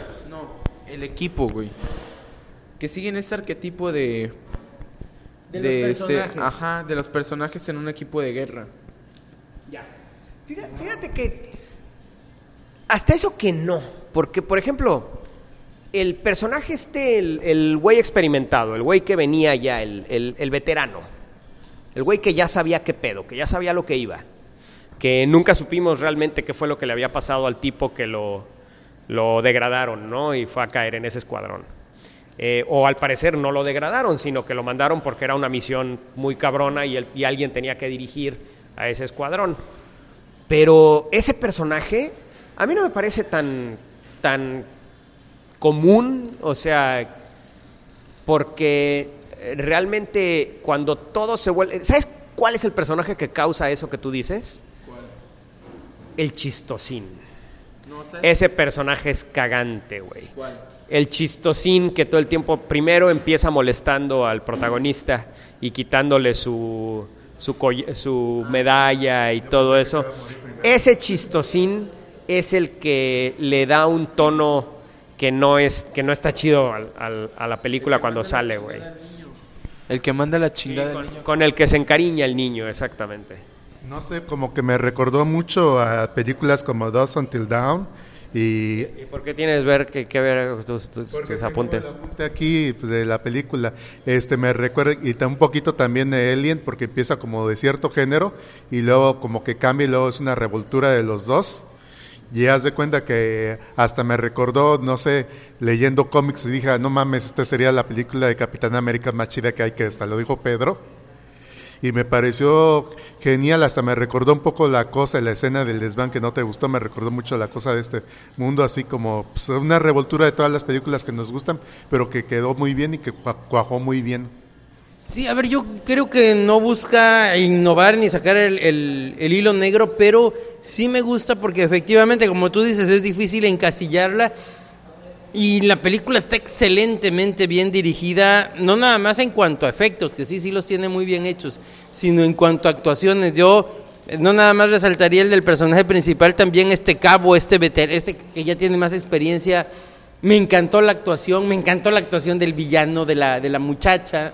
Y también me gusta mucho la fotografía, o sea, cómo sí está manejado siempre eh, de una manera que se sienta realista, que se sienta oscura la película, eh, como si estuvieran en medio de un pueblo, estuvieran en la casita de un pueblito. Eh, entonces, bueno, toda esa ambientación, todos esos detalles que están perfectamente bien cuidados, me encantaron y me, me, yo a mí yo hasta me enganché hasta con el chistosito a mí y al final hasta el chistosito me terminó cayendo bien el cabrón entonces bueno Sí, al final lo redimen, lo redi- Ajá. es que lo, lo redimen, era el cagante, era el Flash Thompson y lo redimen. O sea, hasta, hasta eso siento que es como muy clásico, güey. El pinche. El hijo de la chingada termina siendo bien porque, pues, o sea, cuando va a salvar al niño, güey. O sea, toda la película está castrando al pinche niño. Pero ya cuando chupó huevo el niño va por él. Entonces, hasta eso lo sentí como muy normal, güey. O sea, como. Bueno, entonces, eh, eh, volviendo al, película de las pe- al tema de las películas de horror, para mí este, este fue un año en donde hubo muy buenas películas de horror. Eh, una película que le gustó mucho a Pedro, la de A Quiet Place. ¿Cómo se llama el protagonista y director? ay no me eh, Krasinski eh, eh, Krasinski. Pues este, esta, esta película es, es, pues la neta es sorprendente cómo logran mantener la tensión sin tener diálogos en toda la película. Y a ver, Pedro, pues De- de, dinos. de hecho no no de, de hecho un dato curioso yo fui a verla en español y no me di cuenta hasta la mitad de la película, cabrón. O sea, por pendejo la segunda vez que la fui a ver estaba en español, ni siquiera lo había notado. Y cuando llega a la mitad de la película, digo, ay, cabrón, está en español, neta. Bueno, y, pero a ver, platícanos de la película. Esta es una de las que querías mencionar. ¿Qué tienes que mencionar al respecto? Pues mira, para comenzar te puedo decir que eh, eh, se me hace la mejor película del año de las que he visto. Y bueno, pues justamente es de que se supone que invaden la Tierra unos seres que son unos sobrevivientes perfectos, pueden sobrevivir a cualquier cosa, digamos que son una especie de insectos pero gigantes y si los insectos fueran de nuestro tamaño ya hubiéramos valido queso desde hace rato como especie dominante, pero tienen el defecto de que no ven. Eso sí tienen un oído perfecto. Entonces, eh, los pocos sobrevivientes que hay han logrado sobrevivir sin hacer ruido, simplemente eh, no haciéndose notar por sus sonidos y es la historia de una familia que, bueno, pues está intentando hacer todo por sobrevivir haciendo el menor ruido posible y cómo esta tensión constante les afecta, cómo cambia su vida y de hecho desde la secuencia inicial, que creo que ya todo el mundo la conoce, pero la de la secuencia inicial no tiene desperdicio. Yo ya más o menos sabía lo que iba a pasar y de todas maneras me tenía al borde del asiento. De hecho, la secuencia de la mitad de la película hay una secuencia impresionante que me encantó, eh, donde un personaje que ya te encariñas con él sufre mucho, lo fui a ver una segunda vez y de todas maneras me estaba revolcando en el pinche asiento por lo que le pasaba a este personaje. Entonces, eh, no, no, no, es una super película. Bueno, pues yo te voy a decir que eh, yo creo que el, el mérito que tiene la película es, como te decía, mantener la tensión sin un solo diálogo y mantener una tensión fuertísima, ¿no? Pero si te pones a analizar la trama y te pones a analizar la situación, no se sostiene. De hecho, la resolución no se sostiene. O sea, si de verdad hubiera unos monstruos así, no hubiera sobrevivido nadie. ¿no? O sea, lo importante de la película es más bien tratar de enfocarte a la situación que estás viendo sin analizar esa situación. Porque la verdad, eh, creo que se sostiene mucho más el tema de un apocalipsis zombie, por ejemplo. Sin embargo, estos monstruos, a mí en lo personal me parece que, no, no, se sostienen ante ninguna explicación lógica, ¿no? Pero la película en sí y el drama y cómo suceden todos los sucesos que pasan en la película está muy bien hecho y está muy entretenido. Lo único que para mí no es, es la manera en que son, entre comillas, derrotados o la manera en que se encuentra la manera de derrotarlos. Y pues también el cómo llegaron a esa situación, pues también simplemente no veo cómo, ¿no? No veo cómo, pero, pero la película en sí me gustó mucho. Pues sí, como todas tus películas de La Roja que te encantan, se sostienen perfectamente con... o sea, ¿por qué no entiendes este pedo de que cuando una película tiene un tono, tiene que seguir ese tono. Si una película es en serio, tiene que ser en serio. Eh, o sea, estamos hablando de que Star Wars es una fantasía y no se puede analizar como película de ciencia ficción y tú quieres analizar esta película que es en serio con la lógica de una película de La Roca que es una película estúpida. Entonces, yo creo que, vaya. Loco, date cuenta que a la película de La Roca le hace falta una pata. Sí, güey, o sea, vaya ¿Quién va a analizar esa pinche película? No mames. y si yo la mencioné hace rato, precisamente para decir eh, que se exagera el tema de la suerte y cómo no hacer un héroe de acción, ¿no? Pero, o sea, Pedro, ¿qué pedo, güey? No, es un homenaje a todas las películas de terror, de que de repente el, el, mal o los monstruos que tienen una super debilidad así que ni habías pensado, no sé, como la música suiza que sale en un fonograma. No, Tabo, nadie quiere hacer un homenaje. Lo que pasa es que es simplemente una es, o sea, tenía que llegar a una conclusión ese pedo, güey. Bueno, bueno, ahora, eh, a mí la verdad es que en primer lugar te lo dije para castrarte porque me encanta hacerte eh, que hagas rabietas dentro del podcast, dentro del podcast. Pero bueno, pues eh, te digo, todo ese manejo a lo mejor me gustó tanto que hizo una suspensión de la incredulidad grandísima. Y te vuelvo a repetir, o sea, yo a lo mejor soy alguien que se me gusta mucho el manejo de personajes, el manejo de actores. Cuando una película tiene eh, este, esta actuación, como tú dices, este manejo del suspenso, porque además tiene un manejo del suspenso muy chingón, retoma muchas cosas de, Hitchcock, de sabes que va a pasar eso y estás tenso porque sí sabes que va a pasar y que le va a pasar eso al personaje.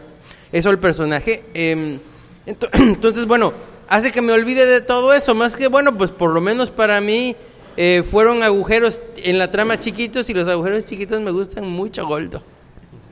Bueno, el punto es que, eh, de hecho hay, hay una, una, película que no me acuerdo ahorita cómo se llama, pero es muy parecida también de una familia que está sobreviviendo en una situación apocalíptica. Y es una situación muy parecida, pero ya es más parecido a zombies. ¿Cómo se llama? ¿Tú te acuerdas? It comes at night. It Comes at Night, exactamente. Es una película medio independiente. Lo- ¿eh? God of War. Como God of War, exactamente. God God of War.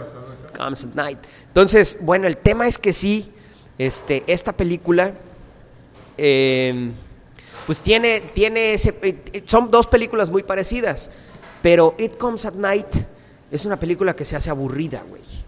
A pesar de que esa sí tiene diálogos, está buena, pero a mí llega un punto en que se me hace un poco lenta. Sin embargo, la película de, em, ¿cómo se llama?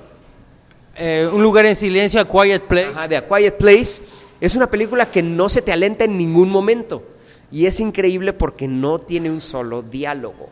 Entonces, este. Sí tiene sus diálogos, sí tiene varios diálogos, pero tiene un montón de momentos donde no los hay. Sí, bueno, pues sí. Entonces, este. Y además todo el cine calladito, porque la película hace, hace, crea una tensión fuertísima durante toda la película. De hecho, sales cansado de la tensión de la película, ¿no? Y creo que eso es lo mejor que puede hacer una película de horror. Otra película de horror buenísima este año es Hereditario. Para mí es la mejor película. Sí, está cerca de ser la película que más me ha gustado este año, pero eh, definitivamente de horror es la mejor que hay. Eh, fue una es una película que la comparaban con El Exorcista en su momento y me parece que sí. O sea, yo, yo he mencionado varias veces que el, el horror funciona muy bien cuando se mezcla con otros géneros. Por ejemplo, tenemos Overlord, horror mezclado con acción, eh, acción fantasía. Y- y yo creo que cuando, al menos para mí, cuando el horror más me perturba, es cuando es horror mezclado con drama y cuando es tomado en serio. O sea, este, horror mezclado con drama que se le da este- y, se crean personajes reales, personas reales con pasado real y pasado oscuro y cosas y personas que con las que te puedes identificar, ¿no? Entonces ahí es donde verdaderamente eh, me parece que, que se logra una, una historia que perturba más que asustarte con el ¡buah! aquí en México le pusieron un nombre bien raro, el legado del diablo, diferente. Y la verdad es que si no la han visto, véanla, si pueden, véanla en la noche con una pantallota, aunque durante la primera mitad de la película nos van a mentar la madre, porque van a decir, esta madre de horror, ¿qué tiene? O sea, toda la primera mitad de la película, más bien, como dice Mario, es drama y un drama bien hecho, que no te aburre, que, pero es drama, es a, a través de, los, de esos personajes que tienen una familia medio disfuncional, que te interesa, pero que de horror no tiene nada. Estábamos, estábamos mencionando que, que a mí cuando más me gusta una película de horror no es cuando ataca mi sistema este de huir o defenderme, ¿no? Que es lo que hacen las películas de los sustos, ¿no? De, como Halloween, por ejemplo. Lo que hace Halloween es atacar tu, tu- tu sistema de, de huir y defenderte, ¿no? Más bien, una- cuando una película de horror me parece efectiva, es cuando me ataca a nivel sentimientos, cuando perturba mis sentimientos, cuando crea esta tensión prolongada que continúa hasta cuando terminé de ver la película. Y Hereditario es una película que logró eso. Es una película que te deja pensando en la pinche película y en las escenas que acabas de ver. ¿Tú la viste, Max? No.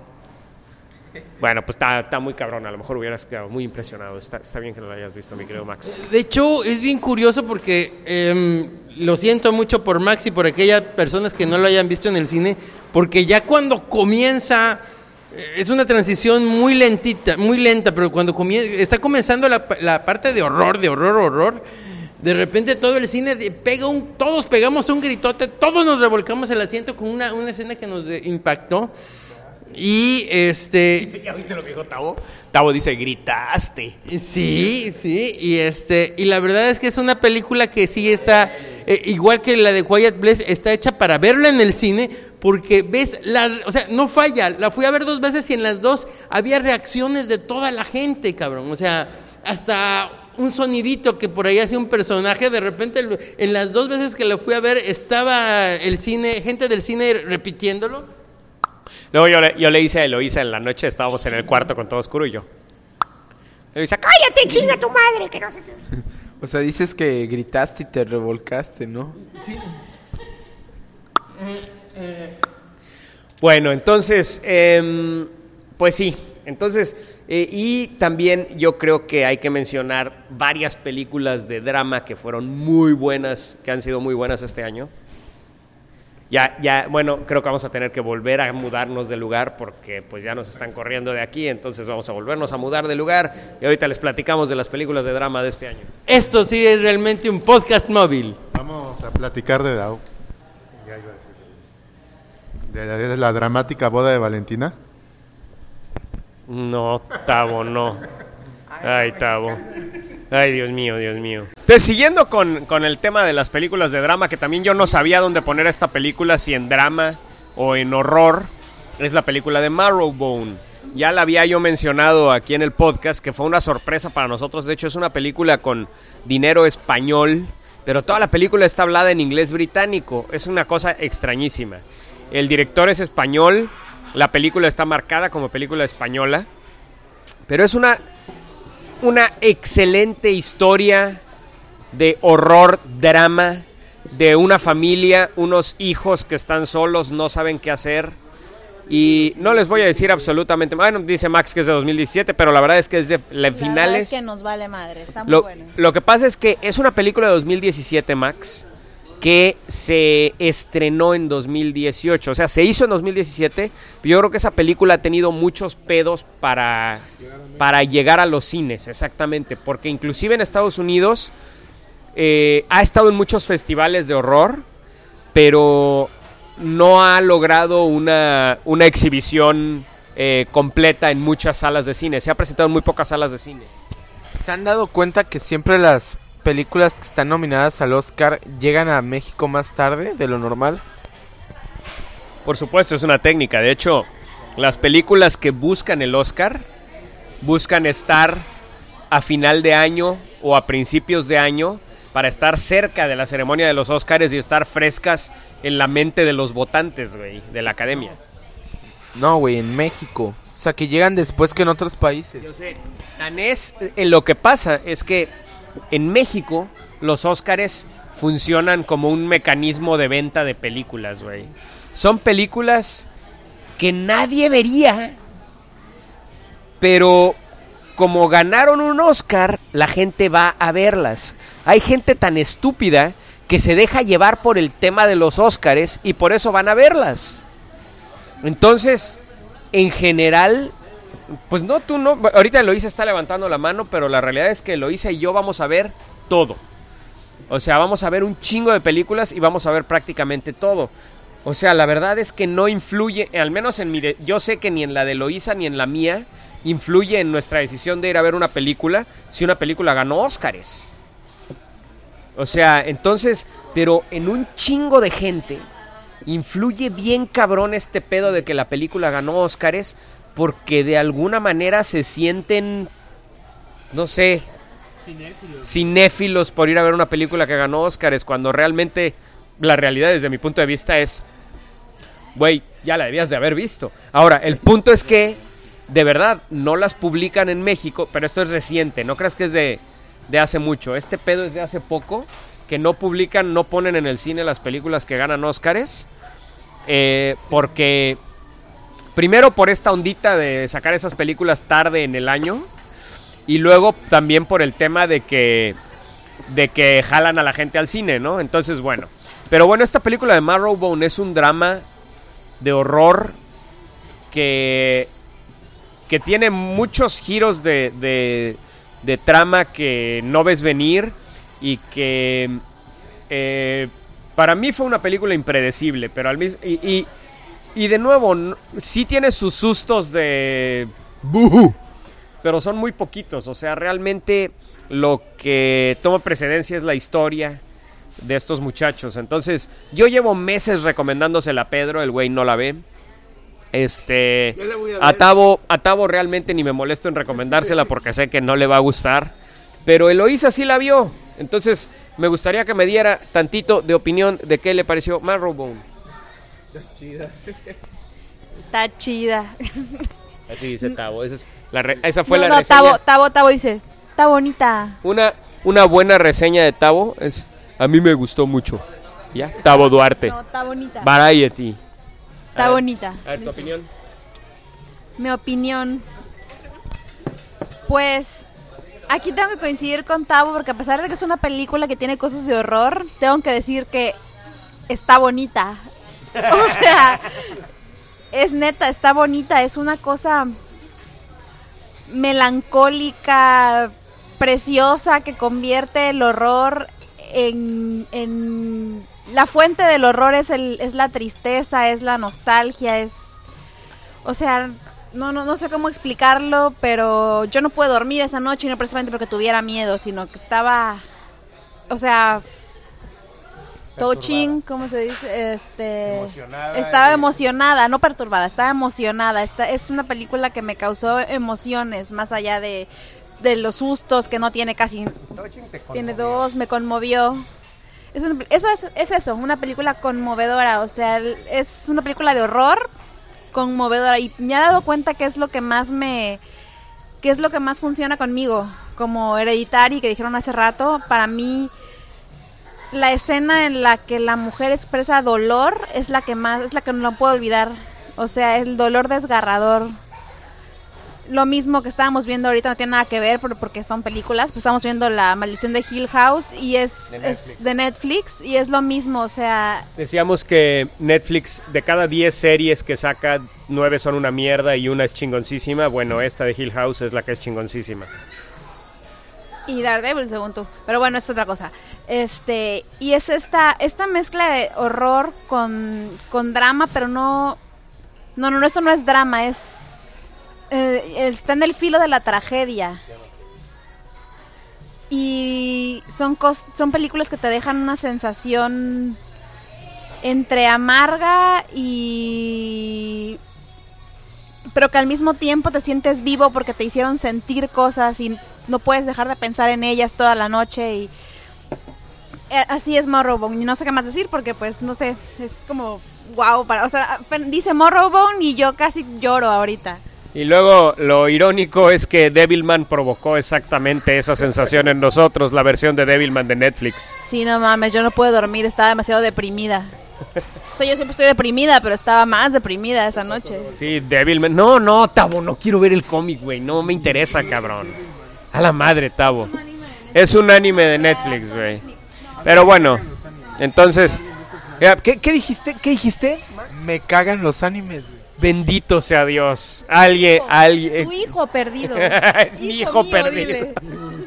Oye, eh, mi querido Max, si te cagan los, si te cagan los animes, ¿por qué chingados estás jugando Pokémon en tu Switch? Digo, no, vaya, no es que te esté balconeando ni nada, pero pues, este, vaya, digo, no es que me cause pena ajena ni nada que estés jugando Pokémon, vaya, ni, ni que Tavo a sus 40 años esté jugando Pokémon en su Switch ahorita. Y no nos quería decir, lo descubrimos gracias a que Max nos dijo, porque se dio cuenta a través de la interfase del Switch, en donde vio a Tavo jugando Pokémon. Entonces, ¿qué, qué- me puedes decir al respecto, Max? El- El anime de Pokémon viene del juego, no el juego viene del anime, cabrón. De entrada. Segunda. Está bonito el juego, güey. O sea, está chido. Bonito. Bueno, se la perdono. Bueno, entonces, ya vamos a pasar a la, a la última, la última, la ulti- el último género de, de... A ver, Tavo dice que antes de que cambie, Tavo tiene una película que mencionar. A ver, Tavo, menciona. La que nos recomendó Pedro, la de Chef of Water, que este española, la de la piel fría. Que fuimos a ver. La piel fría. ¿Cuál es esa? Sí, es cierto. La de las criaturas de la... La de que es Moby Dick. Te dije que era Moby Dick. Era un símil de Moby Dick, ¿te acuerdas? Las criaturas de la noche en el faro. La que se echa una Mm, ya. Eh, a mí no me pareció tan buena, pero a ver qué quieren decir de esa, no, no sé. Pues que Tavo diga, yo nomás recordé cuál era. Pues está muy bonita, salen los sirenitos del mar y, y toda la ambientación y todo está bueno y ves una situación desesperada y, y realmente yo pensé que iba a ser una película guarra, dije, esta es la versión chafa de Chef of Water, pero y ya dije, ah, es una babosada, ha de ser una cosa muy burda, muy muy seca, o sea, de dije hasta fea. En cierto momento pensé hasta fea, pero me dio el giro de ciento. O sea, esta no sería bonita, entonces esta sería fea. Es que Es que Tavo van como cinco películas que salimos del cine y nos dices, está bonita, incluyendo Venom, ¿eh? Entonces, ah, esta no está bonita.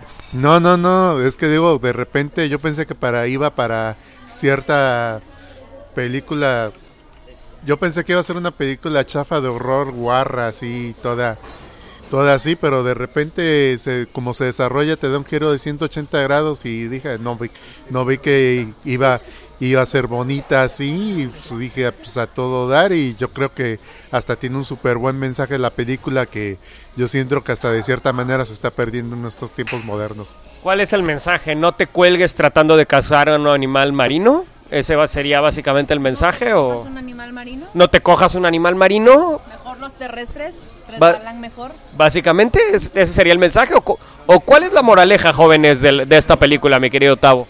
Es que no quiero decir de spoilers y todas esas cosas. No, pues la moraleja no es spoiler. A ver, éch- échanos, ahí les va su moraleja, jóvenes, a ver cuál es. Bueno, pues, la comunicación evita todos los conflictos. La comunicación, dialogar las cosas y dejar los odios atrás y no andar pensando en personas que ya no existen ni nada. ¿Ya oíste, pinche Pedro? ¿Ya oíste, cabrón? Porque tú estás colgado con personas de nuestro pasado y estás mentándoles la madre todavía y estás, a pesar de que te tienen bloqueado, quieres seguir poniéndoles cosas y le sigues poniendo likes y le sigues poniendo corazoncitos, güey. ¿Ya entendiste, pinche Pedro? ¿Entendiste, güey?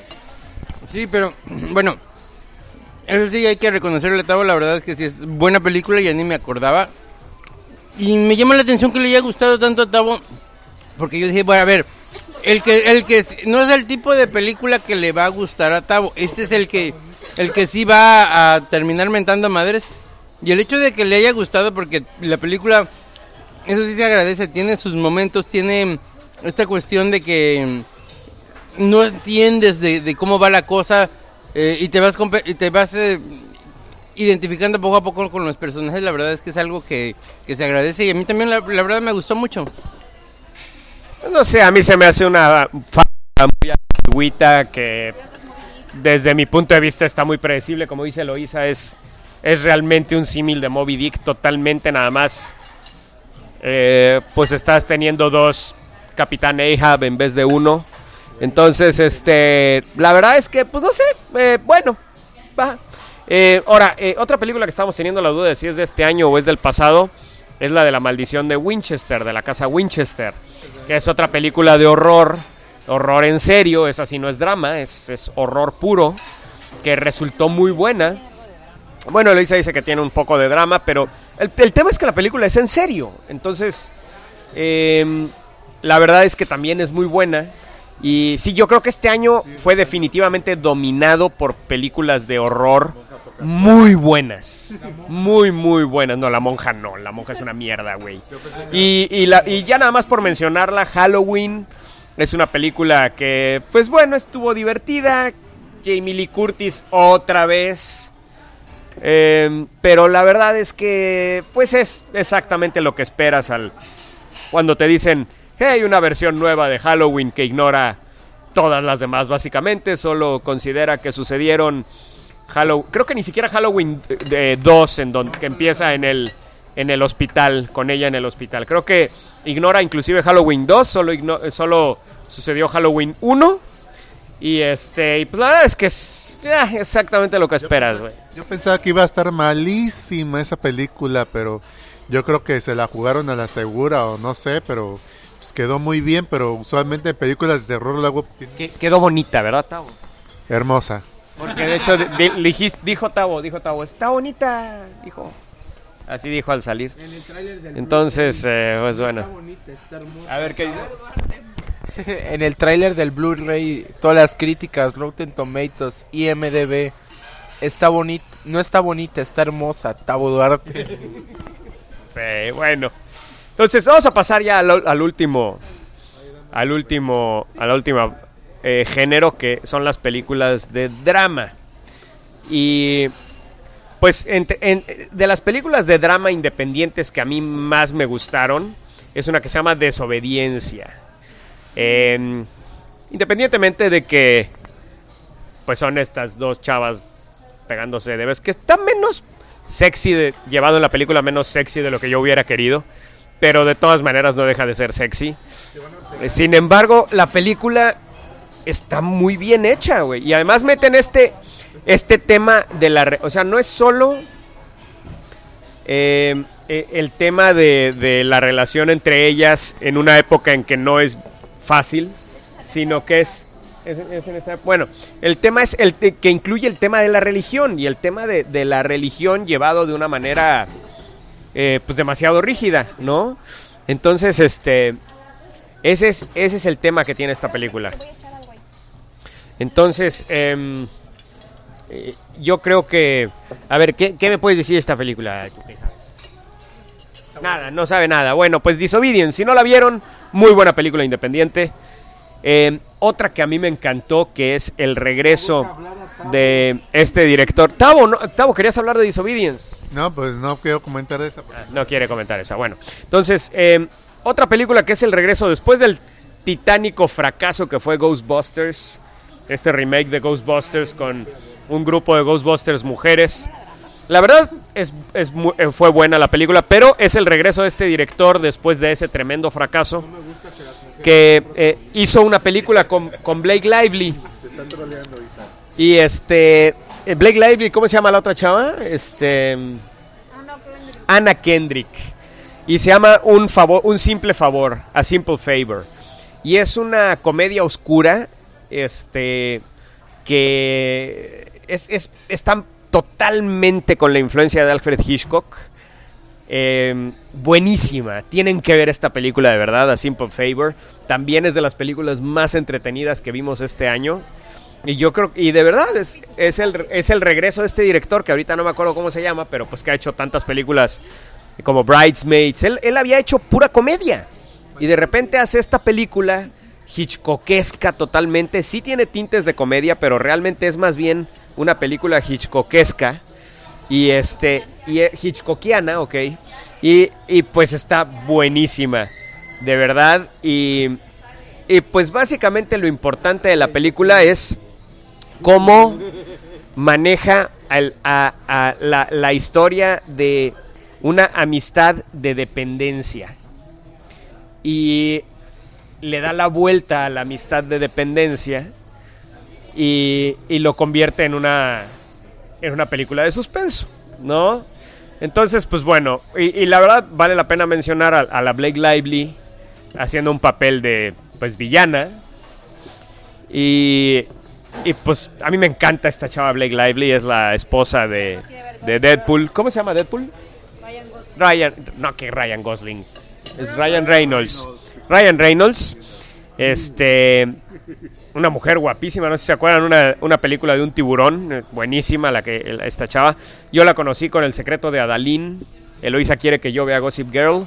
XOXO, Gossip Girl. La verdad es que no, no, no quiero ver Gossip Girl, la neta, me da hueva. Em, pero bueno, y yo creo que la mejor película de drama de este año, si no es que la mejor película, las dos mejores películas de este año para mí, fueron musicales. Una que es eh, Rhapsodia Ba- Oye, Pedro, no sé si te estoy molestando con este pedo del podcast. Este, digo, creo que, que te estoy interrumpiendo o algo así. ¿Qué te parece? Platica mejor qué te pareció Rhapsodia BOM. La verdad es que me gustó mucho. Sí, muy bonita, definitivamente. Ahora, que Tavo diga que es muy bonita porque no tenía ni idea de qué canciones había hecho Queen. No sabía quién era Queen. Sí, o sea, este, de hecho, cuando hay una película de Queen, yo sé quién es, dice Tavo. El que sale en el mundo según, el que sale en el mundo según güey, ¿no? Sí, de eso se enteró ahorita. De hecho, de eso se enteró ahorita, damas y caballeros. Mira, a mí sí, o sea, ahora sí, la neta yo sí lo aplicaría. Está bonita, pero este, no sé, siento que de las secuencias de los conciertos no, no hay mucho de qué hablar porque lo único que, o bueno, lo que no me gustó de esta película es cómo está manejada la narrativa. O sea, prácticamente durante his- el, sobre todo al principio de la película, pues no sabes qué pedo. O sea, se une a, a la banda, que todavía no se llama Queen. Y luego creo que es una transición de escena. Están en la furgoneta cuando la van a vender. que dicen hay que venderla. Y, y dicen, ah, no, ya somos Queen, ¿no? Y vamos a grabar nuestro primer disco.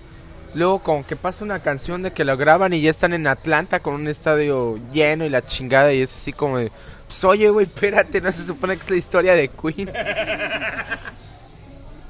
Bueno, pues sí, o sea, a lo mejor la película asume muchas cosas, asume que tú ya sabes muchas cosas y que vas a llenar los espacios vacíos y no tiene una narrativa coherente. No la hicieron para Tabu.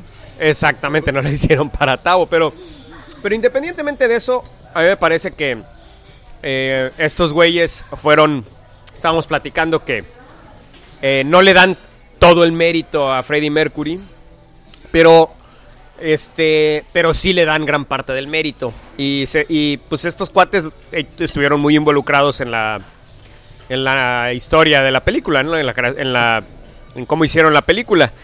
Pero sí, o sea, gran parte del punto es que creo que la música de Queen ahorita está llenando un vacío que hay actualmente en, en el mundo de la música. Eso es lo que yo opino. Esto es muy personal. Que, que hace falta música como la de Queen y por eso está regresando Queen.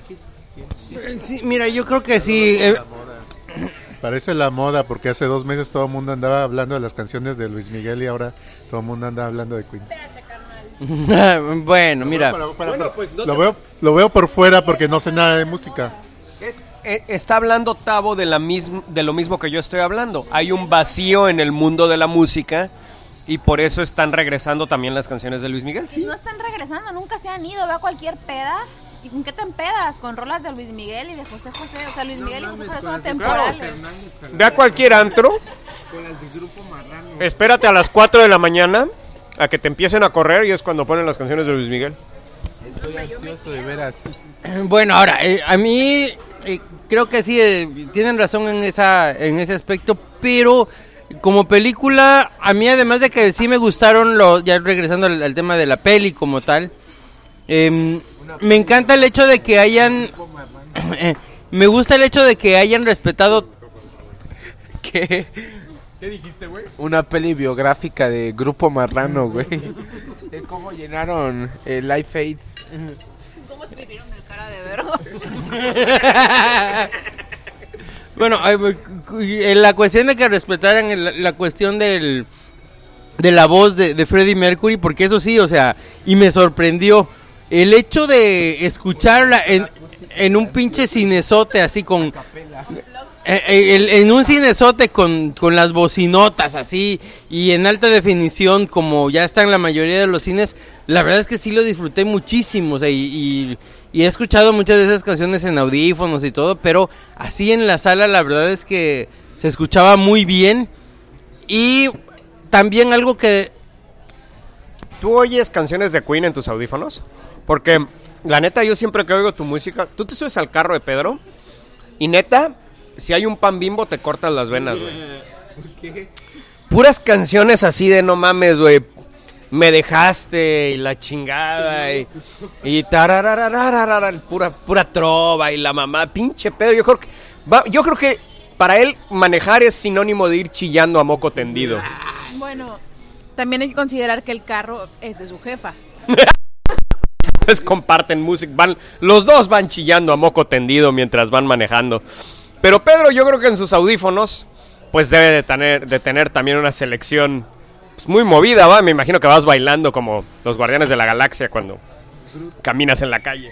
Pues mira, sí tengo como 15 canciones de, de Queen en los audífonos, pero eh, pues los audífonos que me vendió eh, usados un amigo que se llama Mario Padilla, este, bueno, pues ahí Por cierto, tecnología de hace como 10 años que Pedro sigue usando.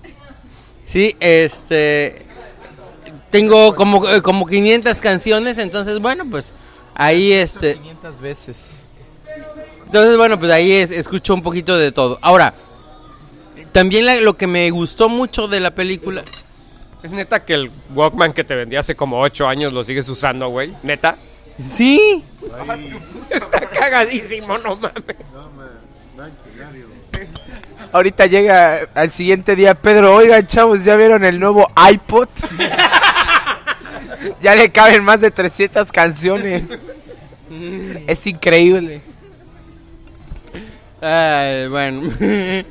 En 8 años el iPod Touch. Miren, Oye, ya, ya lo- Pero, pero lo cagado es que en su trabajo es el experto en IT, güey. Imagínate cómo estarán los demás, cabrón. Es el único que está actualizado para manejar Windows XP, güey. Pues sí. 98. Entonces, bueno, lo que también me encantó de la película es esta cuestión de em, que sí se centra en, en Freddie Mercury, es el personaje principal, pero eh, me encanta... A mí, ¿sabes qué parte me encanta, güey? En donde se da cuenta que él mismo es eh, Mr. Robot y que su papá básicamente le puso la cara de Mr. Me encantó esa escena, güey, me encantó. Ajá, sí. Ah, Bueno, eh, me gusta Gracias por el dato, socio.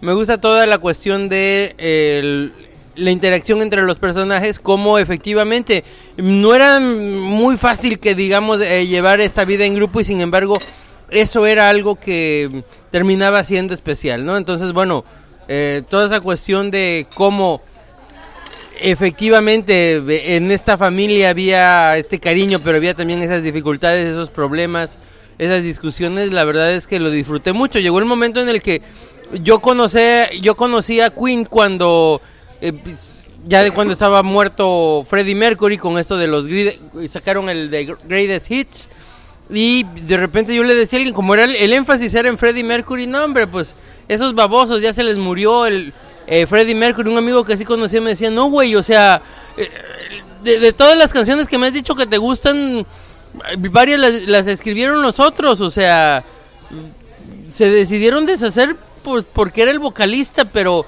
pero también había talento en los otros y, y bueno, eso creo que también lo transmite esta película. Hay una frase que me encantó de la película. Esto no suelo decir mucho. Una de... Es que debemos mencionar. Es muy importante. Por eso dice, lo dice que... Una frase que le encantó a Tavo es... Quiere agrandar su refresco por 20 pesos. Es que básicamente Tavo...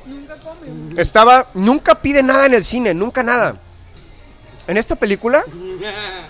Se paró como cuatro veces, güey. Y estaba... O sea, se levantó... Se fue como 10 minutos... Y regresó con un mega combo, güey. Unas palomitas grandotas, güey, refrescotes. Y empezó a repartirlos a todos. Y yo así como que, güey, no quiero palomitas, cabrón. Pero estaba así como buscando con qué entretenerse, no sé.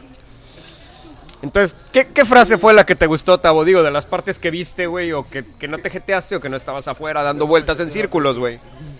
No, ves que me estaba desmayando y necesitaba algo, pero bueno. Lo que está diciendo es que hay una frase que me gustó mucho de ah, hacemos música hacemos música somos unos inadaptados y estamos haciendo música para inadaptados y eso me no, espérame.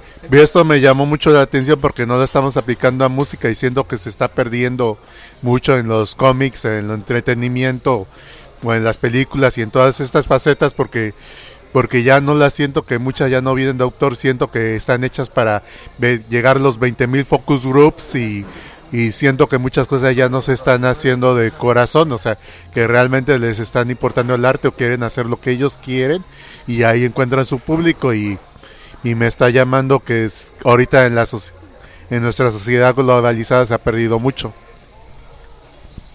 Muy buen comentario, Tavo. Pues básicamente de eso se trata la película, mi querido Tavo. Gran parte de la película es precisamente esa lucha de ellos por lograr que aceptaran su música tan extraña. Otro problema que yo tengo en la película, güey, es que la película se supone que es de Queen, güey. Pero la verdad, yo no lo siento así. Yo veo a los otros personajes como muy secundarios.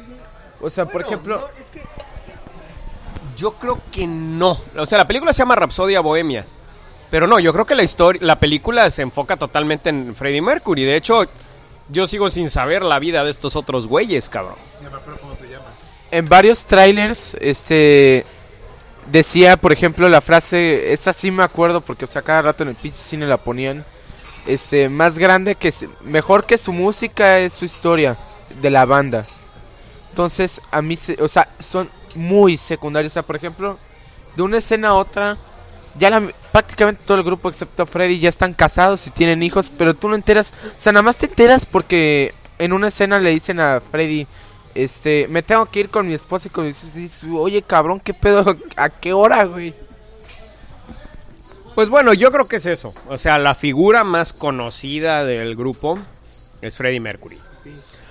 Y eh, la, la cara que prácticamente todos conocen es Freddie. De hecho, para mí, Queen, por ejemplo, ¿has visto esta imagen del, del video de Rapsodia, de Rapsodia Bohemia donde salen los cuatro cantando con luz desde abajo?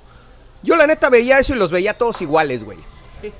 La neta no, no- o sea, yo no reconozco, no, no, no sabía ni quién era quién, güey. Simplemente yo a quien se ubicaba, sin embargo, era a Freddie Mercury. Y el que tiene la vida más dramática y más y más eh, dramatizable, pues es Freddie Mercury, güey. Entonces, y además más vendible por la época actual, cabrón. O sea, un güey que se murió de sida y que todo el tiempo estuvo estigmatizado por ser gay, o sea, entonces yo creo que, y, y gran parte de su vida fue marcada por ser gay en una sociedad en donde pues todavía no se podía ser gay normalmente, ¿no? No, y que además el único que no era efectivamente británico, esa madre yo no lo sabía, cabrón. O sea, yo había escuchado Queen, había escuchado discos completos, toda su discografía. Para mí, pinche Freddie Mercury era un pinche inglés porque, a diferencia de la película, yo siempre lo vi blanquito, el cabrón. O sea, Entonces, pues bueno. Bueno, entonces.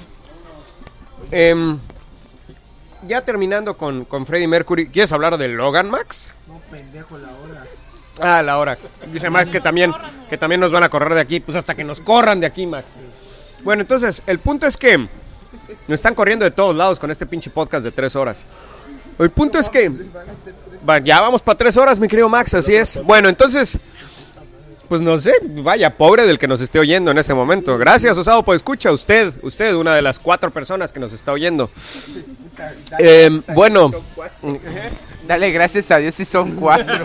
exactamente. Bueno, entonces, em, ya vamos a terminar. Para mí, la película eh, dramática que más me ha gustado este año, a menos que ustedes tengan otra. ¿Tú tienes dos? Ah, pues menciónalas, Pedro. bueno, a ver, películas dramáticas, a mí me, me, cualquiera. me encantó la de... No, es que justamente, bueno, eh, la de Yo, Tonia, esa eh, de- es de Margot Robbie como personaje. Es del año pasado, ya hasta Óscares le dieron a esa. Ah, mueño. Yo ya me había enterado que era de este año, pero bueno, entonces... La mamá de Yo Toña ganó el Oscar de mejor actriz. Entonces sí, ya, ya es, ya es del año. De reparto, de reparto, sí.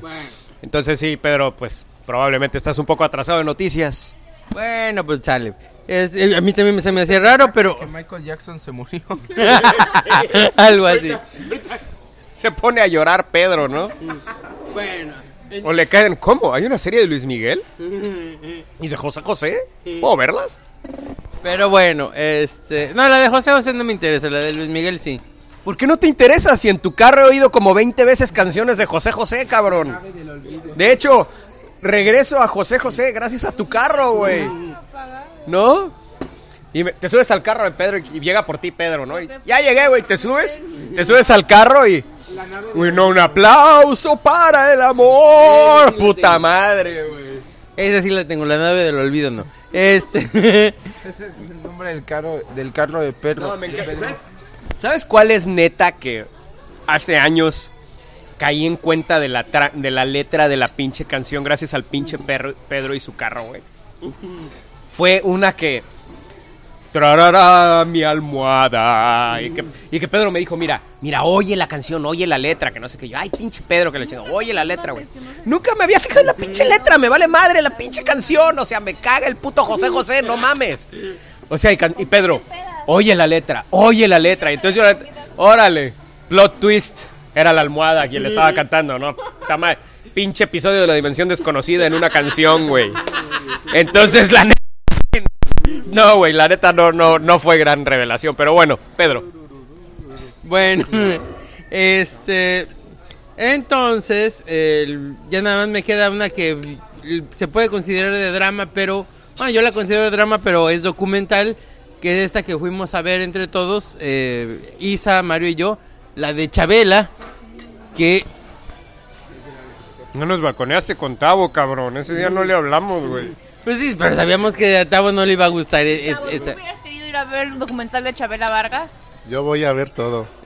No, Mira, de que va, va. pero de que le iba a gustar. Ahora, que, que se duerma, que se salga, etcétera, etcétera, eso sí no es garantía, pero de que va, va.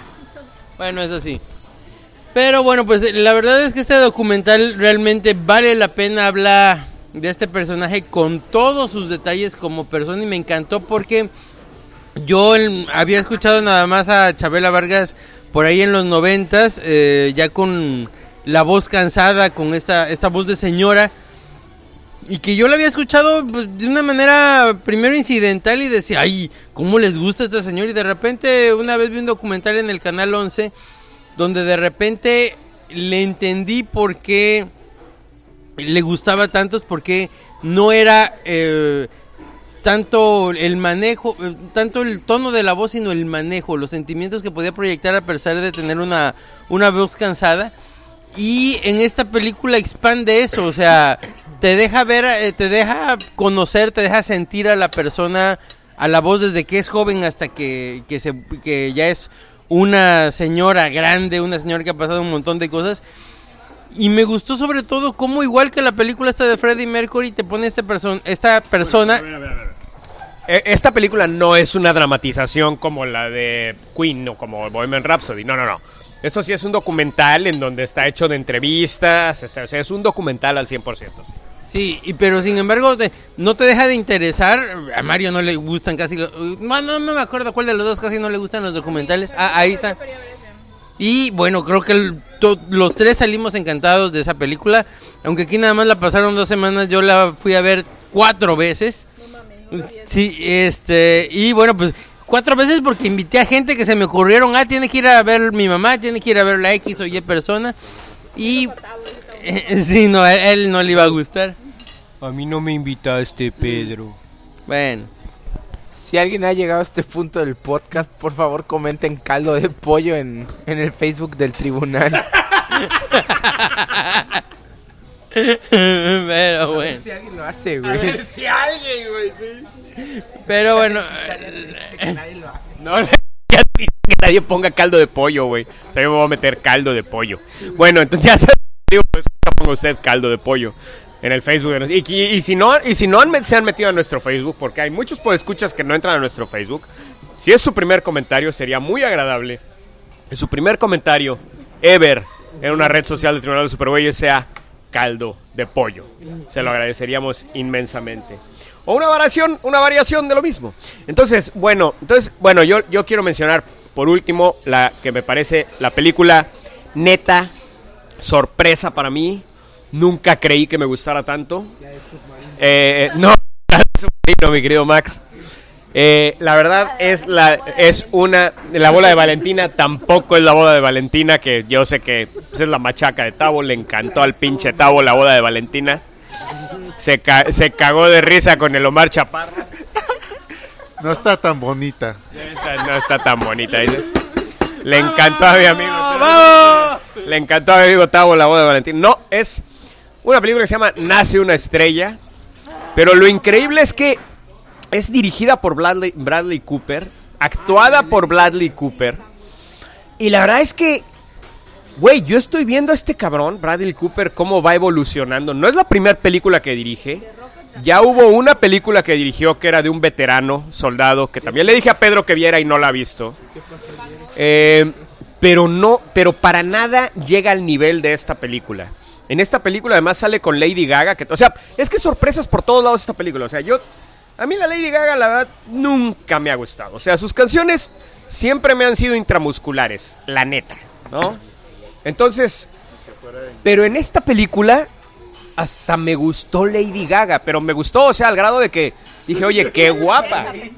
No me hice una chaqueta pensando en ella, pero llegué a decir, oye, qué guapa y qué chingón canta y qué, qué simpática y todo, ¿no? Y, Pero lo más increíble es, es de veras cómo lleva esta película este cuate Bradley Cooper al grado de que yo digo que es eh, eh, va en- por el camino totalmente de Clint Eastwood. Este Bradley Cooper ¿De casualidad te expresaste esos sentimientos con una chaqueta? No, mi querido Max. No tengo sensibilidad de un puberto de 17 años. Yo, mis chaquetas no funcionan así. Mis chaquetas tienen un horario.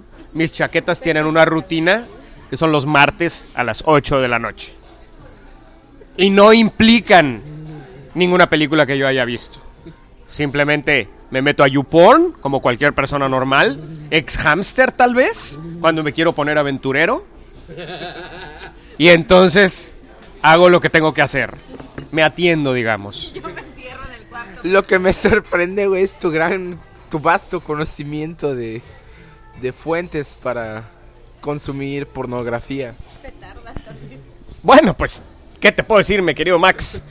Eh, Azteca Porno, si quieres ponerte ya más mexicanón. Les recomiendo Azteca Porno también. Hay, pues, mucho contenido original ahí.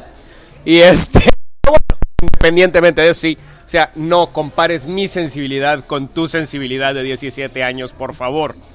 Yo tengo una sensibilidad mucho más sofisticada que eso. Ya no se chaquetea con el, con el catálogo de Liverpool. Exactamente, ya no me chaqueteo con el catálogo de Liverpool. Es neta, para los que están chavos, yo sé que esto es increíble para ustedes, pero cuando yo estaba en mi adolescencia, de hecho de la edad de mi querido Max, que actualmente tiene un cúmulo de recursos para sus chaquetas, yo tenía que recurrir a veces a lo más bajo de la olla al teleguía o al catálogo de Liverpool, damas y caballeros, así es. Así es, de hecho, no faltará la, la ocasión en que tuve que hacerlo con fotos de nuestra querida primera dama en el teleguía. Sí, la verdad, confieso que sí, alguna vez sucedió en el teleguía con fotos de nuestra primera dama actual, hoy 2018. Pero bueno, estaba yo hablando de Nace una estrella. Entonces, la neta es que. ¿Qué, qué, va- qué- qué quieres decir, pinche Max? Que si quieres ser el 44, cabrón. No sé si me está albureando o qué, pero no le entendí. Explícame, mi amor. ¿Quieres que me ponga Chaira, en serio? Por favor. Pues de los 43 de Ayotzinapa, mi amor, vivos los queremos. ¡Oh! Ya, ya. Ok. Entonces, este. Vivos se fueron, vivos los queremos. Ok. Ayotzinapa vive. Ok. 2 de octubre, no se olvida. Ok. Y bueno, entonces. Entonces les iba, les iba yo a decir. Bueno, volviendo al punto, Bradley Cooper de veras me parece que es el próximo Clint Eastwood. Y Pedro, creo que tampoco ha visto esta película, ¿va, Pedro? No. Ay, Dios mío, bueno. Em, hay- es- esta, esta historia, aunque se llama Nace una historia, una estrella, es más la historia de él que de ella. Ella es un testigo de la caída de él. Y sí es la historia de amor entre ellos dos. Ahora, em, la música es increíble. Ya, ya compramos el soundtrack definitivamente. Eloisa ya se las aprendió y le salen muy bonitas. De hecho, le dije que ahorita para el podcast cantara Shallow, pero no quiere cantar Shallow. ¿No? Pero la verdad es que eh, eh, a mí me parece que es la película más sorpresiva del año. De la, y, te aseguro que va a figurar en los Oscars. O sea, y, y tal vez Bradley Cooper figure en los Oscars. O sea, el, el casting es buenísimo. Y vaya, es, una, es, es la película más emotiva de este año, ¿no? Entonces, eh, Lady Gaga me sorprendió como actriz, güey. O sea, de hecho, nunca la había visto sin estar toda pintarrajeada toda maquillada, güey. Me sorprendió que tuviera una cara normal. este, pero no, la verdad sorprende lo bien que actúa y lo carismática que es, lo simpática que es, lo, lo bien que puede hacer drama, lo bien que puede ser, no necesita ser ridícula. Este es, es una mujer con muchísimo talento, güey. Y de hecho, creo que hacen una pequeña analogía de eso durante la película, porque cuando él la conoce, ella está haciendo una actuación muy Lady Gaga. Y después eh, ella, él le da confianza a ella para actuar como ella misma. Y creo que eso es como como que también una analogía, medio analogía de la misma Lady Gaga, ¿no? Entonces, em, entonces, pero independientemente de todo, la verdad la actuación de Bradley Cooper, y hay una escena en específico que me, que me llegó bien cabrón. Hay una escena en donde ella, eh, pues pasan muchas cosas. Básicamente es una historia de, un hombre adicto, ¿no?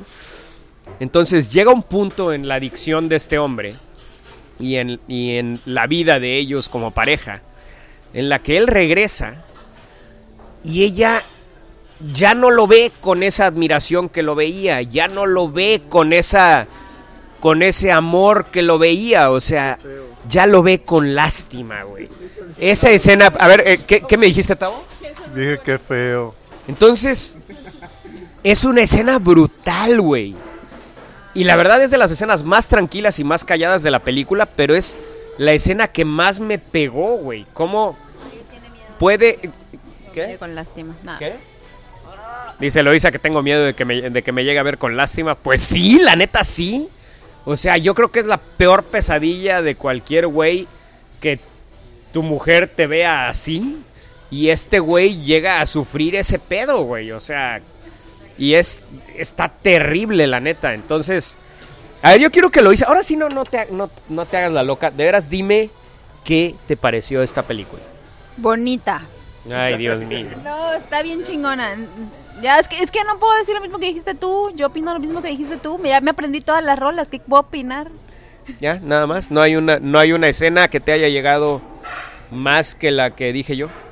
Eh, la última, de la, con la última canción con la que ella se despide de él. Spoiler, se despide de él. Vaya, me acabo de enterar de que esta película es un remake que ya se ha hecho tres Pero veces. nos vale madre. La neta nos vale madre porque yo creo que si es un remake, yo creo que es la mejor versión No nos ever. interesa ver las otras. Entonces, eh, pero sí, la verdad, Bradley Cooper, qué bárbaro, qué, o sea, de verdad que qué manera de dirigir esta película y qué manera de actuar esta película. Porque además el güey canta, o sea, es, es- es- él es un símil de Johnny Cash, o sea, totalmente el, es, es Johnny Cash, güey, para que me entiendan. Pocas palabras.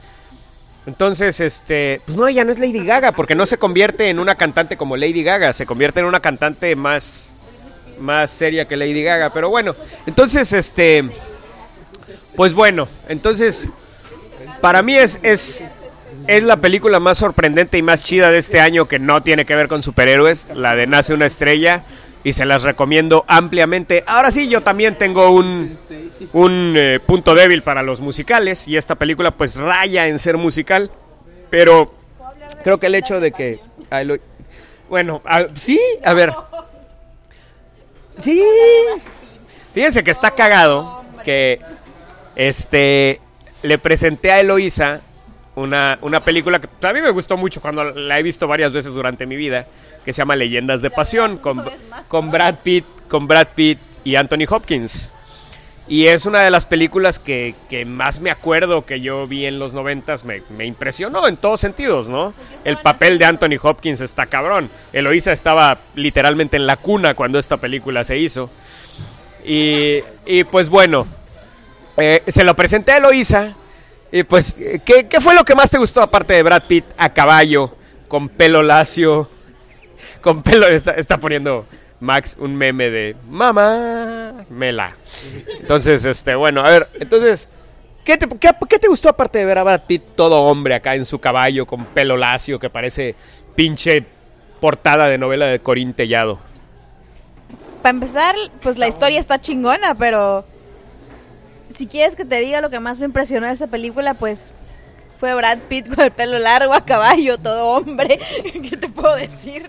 Lo que está acá es que son tres hermanos, güey, entonces, y hay una chava, ¿no? exclamaciones cuando salieron los hermanos. Entonces, eh, lo cagado es que, lo cagado es que, este, cada vez que sale Brad que Pitt, conste que a mí no me gusta Brad Pitt, nunca me ha gustado Brad Pitt. O sea, esto fue una revelación para mí, o sea, fue, fue tan sorpresivo para mí como para Mario. pero bueno, te digo, lo cagado es que cada vez que, porque la vieja estaba comprometida con el hermano menor y luego con el hermano mayor, ¿no? Entonces, y el hermano menor, pues es este actor que era el niño de E.T., no sé si lo ubican. Es- es- no sé. Bueno, entonces el punto es que viene este cabrón en su caballo con el pelo acá y la chingada. Y se asoma esta vieja y así como que lo hizo. Ya ¿Qué valió verga esto. Sí, güey, o sea, el otro güey todo bien ñengo y Hay pelele. una parte en la que le dice el hermano menor que es el prometido de la chava, oye, fulano, quiero hablar contigo. Fulano es Brad Pitt. Y Se llama Tristan. Tristan. Y yo lo primero que pensé fue, le va a decir, güey, deja de ser tan hombre frente a mi mujer. no mames, chinga tu madre. No, güey, lo más cagado es que todo lo- es todo lo contrario a ti, güey. Tú no estás ni mamado y estás pelón, güey. Y no tengo caballo, güey. Te faltó mencionar eso. ¿No tenías un Mustang? Bueno, tenía un Mustang, sí. Eh, Ok, bueno, por lo menos tengo una. Me vio llegar a caballo. Así lo conocí, con el Mustang me engañó. Dice que cuando, cuando, cuando llegué por ella la primera vez, yo le dije, Dijo, carro. rojo. ¿Eh? Carro rojo. Le dije, carro rojo, ¿no? Y entonces, ¿qué esperabas ver? Yo iba pensando que no son Chevy, que no son Chevy, que no son Chevy. Literal iba pensando eso, que no son Chevy, que no son... No soy interesada, pero no mamen, que no son Chevy. Y yo llego yo bien pinche hombre acá. Run, run, run. Eh, me- la verdad, cuando pasé por ella me gasté como medio tanque de gasolina en puro acelerón para impresionarla. Así es. Pero bueno, entonces, pues bueno, amas y caballeros, ahí la tienen. ¿Qué dice, dice, ¿qué dijiste, Max? Itálica de Coppel, ¿no?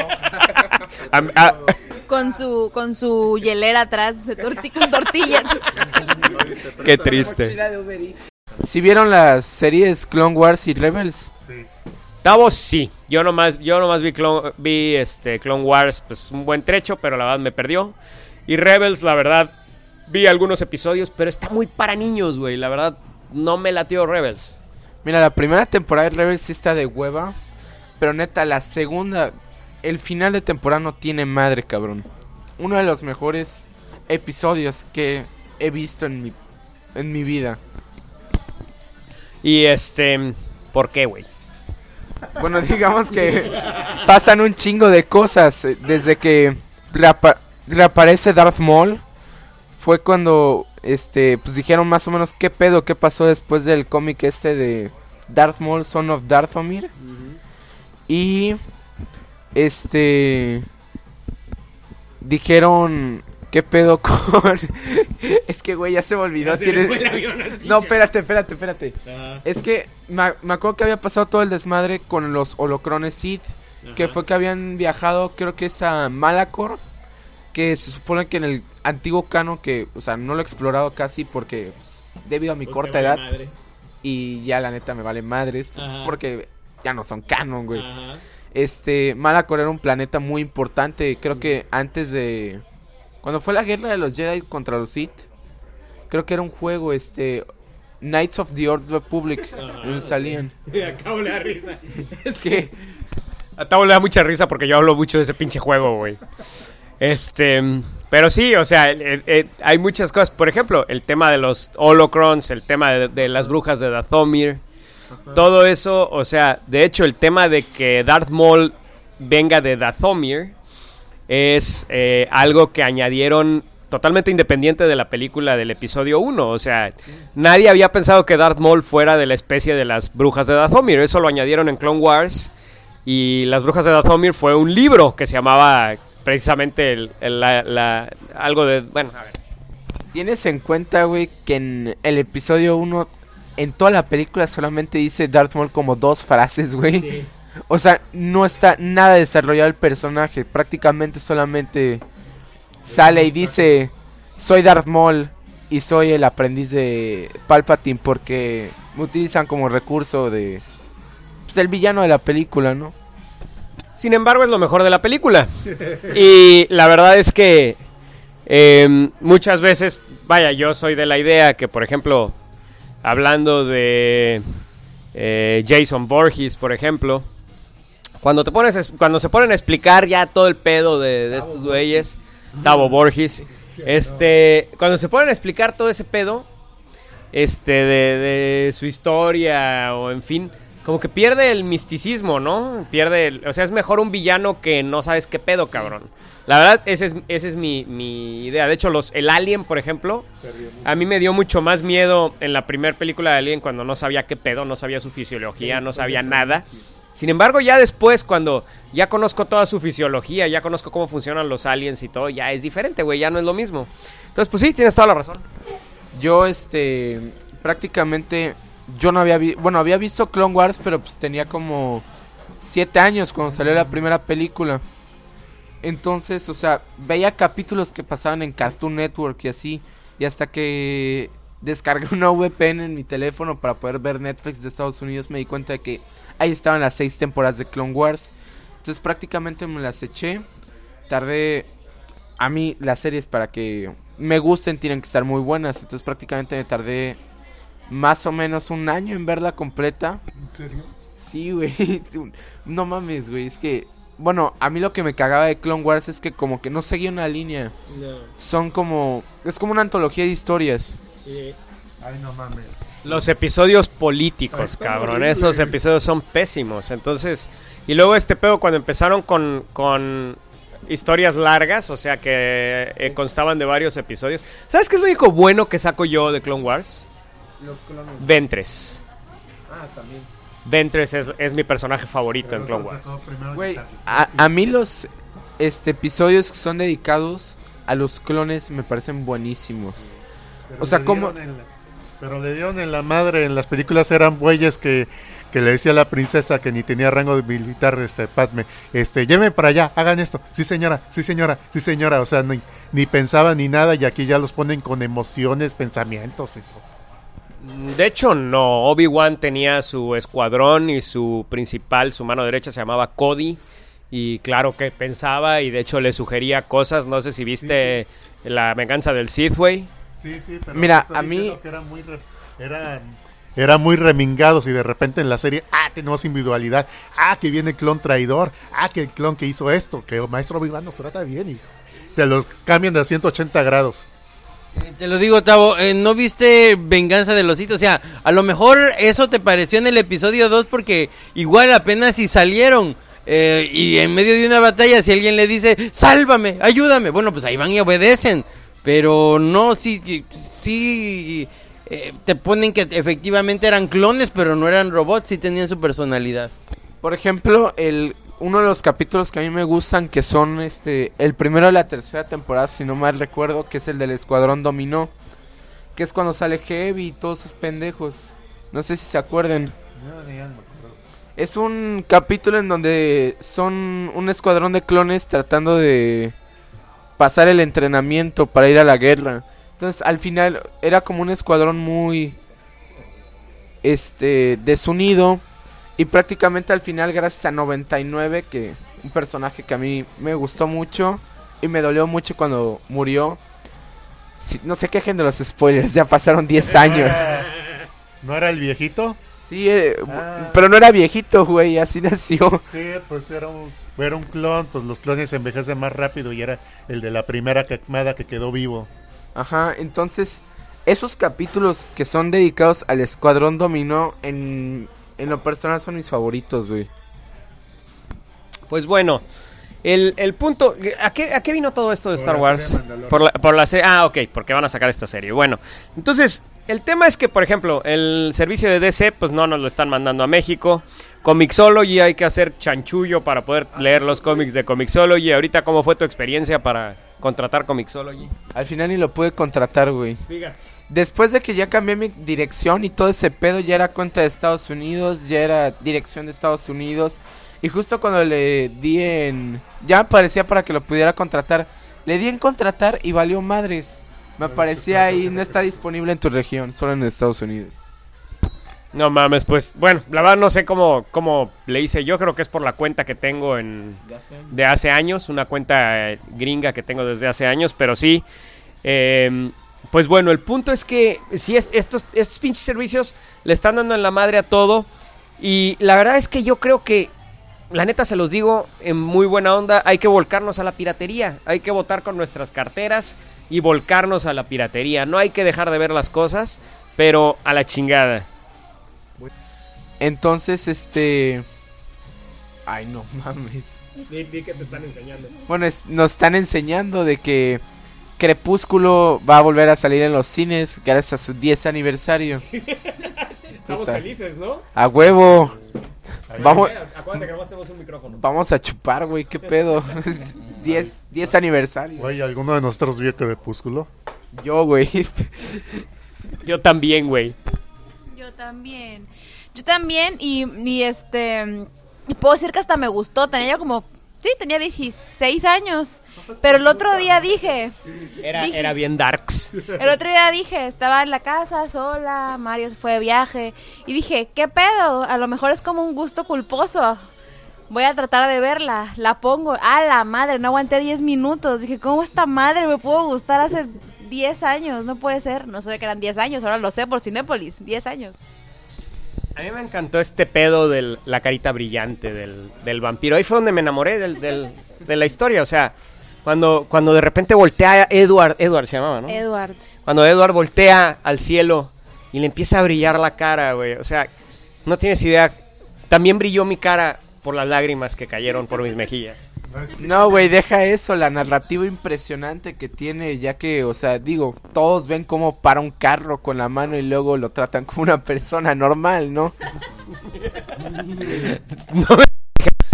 Fue- Fue un agujero en la trama que pasó por encima de mi cabeza. Yo estaba verdaderamente ofuscado por esta historia de amor. Los libros no es un agujero en la trama, lo siento, debo confesar que los leí. Más de una vez.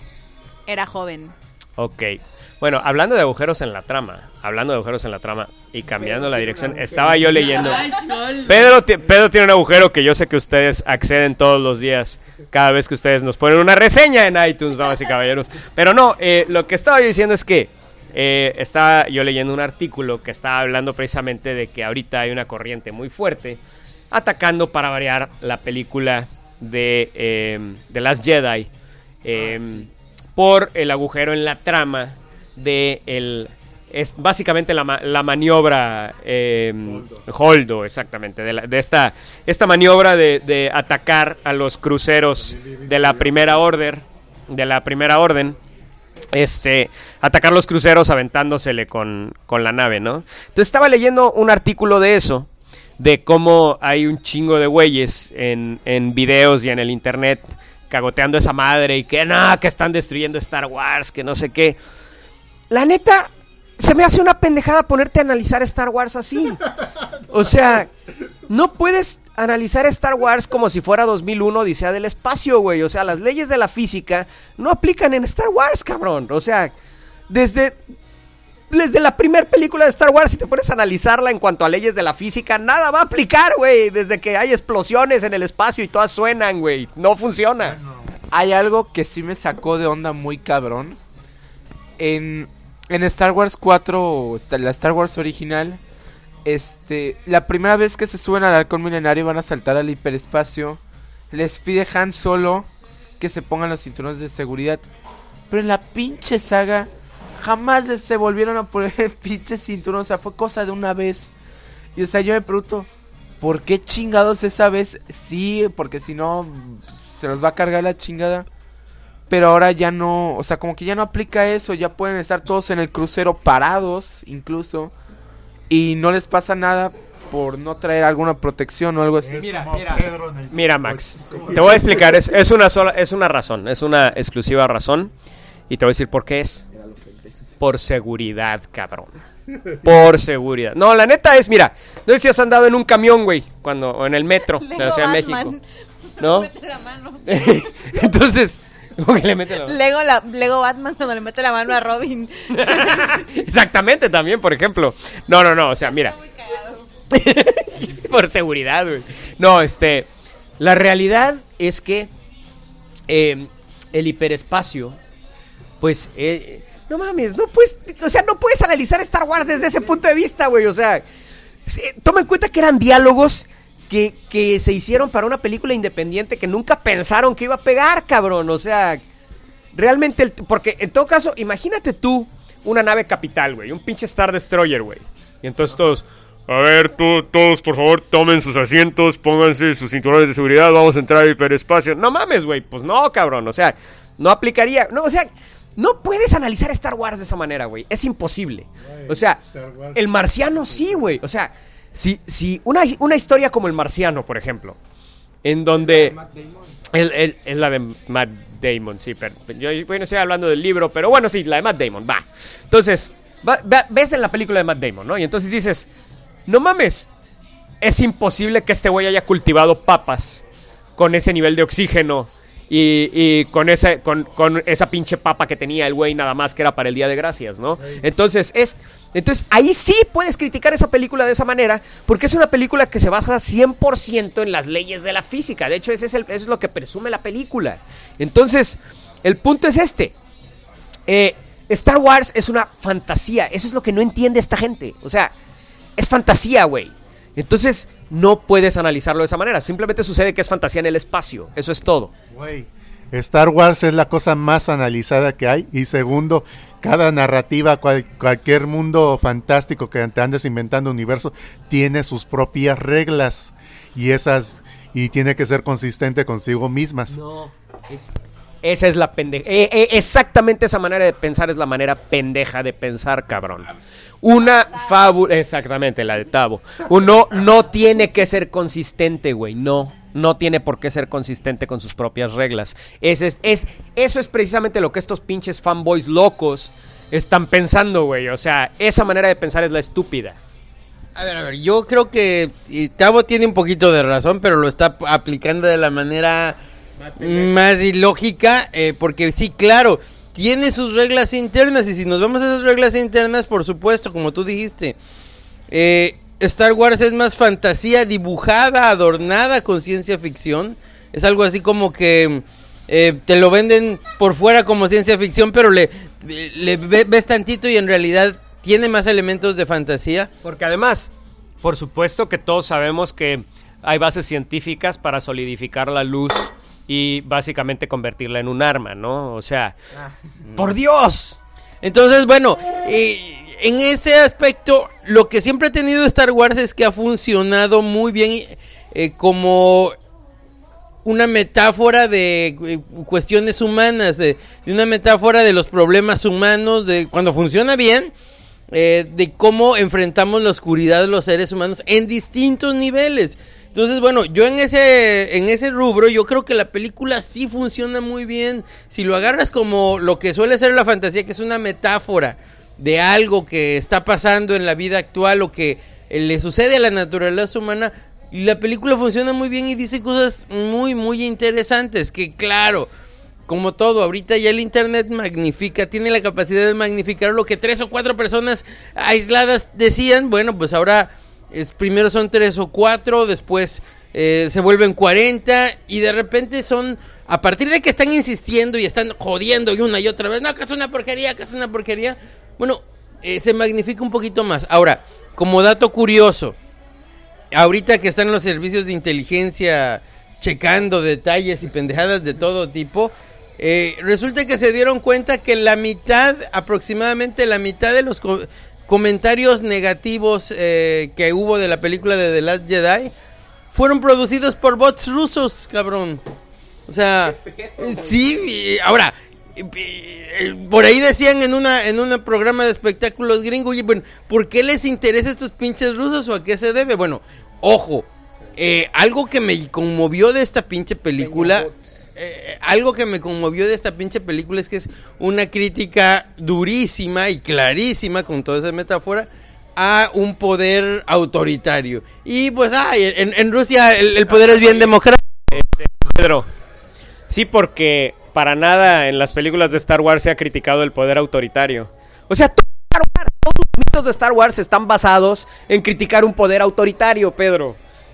Por eso, pero a lo que me voy es que, lo, por lo menos a lo que me gustó es que ahorita hay un énfasis todavía mayor, hay un énfasis, bueno, eh, yo, yo en mi opinión, lo que me gustó mucho de esta película es que es donde queda más claramente que, cabrón, comienzan siendo eh, se termina muriendo un chingo de gente de la rebelión de manera más clara, de una manera más, más, eh, específica, más tangible que en cualquier otra película de la saga, cabrón. O sea, comienzan como cuantos en, estas naves de la rebelión y se termina, terminan viviendo como unos 15, 20 nada más. Mira, este, acerca de lo que dijo Tavo, estoy un poco de acuerdo con él, ya que si no respetas las reglas que tú pones en una película dentro de la saga, llega a pasar lo que pasó, por ejemplo, en Rápidos y Furiosos, güey. La 1 es una película de dos cabrones que juegan a los arrancones y son un puto desmadre y roban. Bueno, de hecho es de un policía en encubierto, pero pues también podemos ir con tu descripción. Esa madre, güey. O sea, una pendejada, ¿no? Pero el chiste, güey, es que si te das cuenta y tú ves la 8, güey. De hecho es básicamente un remake de Punto de Quiebra, una película de Kurt Russell y... No, no, ok, ok, sí. Sí sé que es Kurt Russell, güey. Patrick Swayze, Patrick Swayze. Ah, sí, sí, no sé quién chingados es. Pero bueno. Bueno, ok. Espérate, espérate. O sea, pasa lo que pasó en Rápidos y Furiosos. Es una película de ladrones, policías encubiertos y la chingada. Terminó siendo en jugar a las carreritas con pinches submarinos, güey. O sea, prácticamente dentro de la película de la 8, la lógica del gobierno de los Estados Unidos es. Vamos a enviar un ejército, gente entrenada. No, güey, vamos a enviar a los pelones y mamados. Con, co- con coches nuevos, güey. Entonces terminan pasando chingaderas como esas. Otra, este, quiero hacerles yo la pregunta a ustedes. ¿Qué piensan ustedes de, del futuro de Star Wars? ¿Se dan cuenta? Este, en tres años ya han sacado prácticamente cuatro películas. Y, o sea, al principio yo, yo dije, ah, está bien una nueva trilogía y películas spin-off. Está chingón. Pero empe- empecé a pensar que este pedo ya se está descontrolando desde que confirmaron otra trilogía con Ryan Johnson, que es el director de The Last Jedi. O sea, una trilogía más y las que se vienen de spin-off. ¿Cuántas películas van a ser? Yo creo que el primer problema de Star Wars es que a diferencia de Marvel que les partió la jeta ahorita, es que tiene lo que le decía Pedro el otro día, es que tiene que contentar a tres generaciones de fans que buscan buscan algo diferente que para cada uno de ellos Star Wars tiene un significado distinto, o sea, los güeyes que vieron la primera trilogía, los que crecieron con la segunda trilogía y los de, los de ahorita piensan piensan y sienten de maneras diferentes y no puedes contentarlos a todos. Segundo, como ahorita llegó con el maldito corporativo Disney y ahorita le quiere sacar todo el jugo a Star Wars y no deja que se enfríe antes de que saliera Star Wars, era una ocasión especial porque no, no salías y tenías una gran pausa entre proyectos de Star Wars. Y, pero ahorita te atiborran, ya luego te van a decir la historia de Luke cuando iba de camino a la estrella de la muerte, tuvo una aventurilla ahí que nadie supo y, y ahorita te lo vamos a vender en una nueva cuatrilogía de cuatro películas. Sí, es que prácticamente ahorita quieren sac- sacar una trilogía de cómo Luke aprendió a limpiarse el culo. O sea, prácticamente.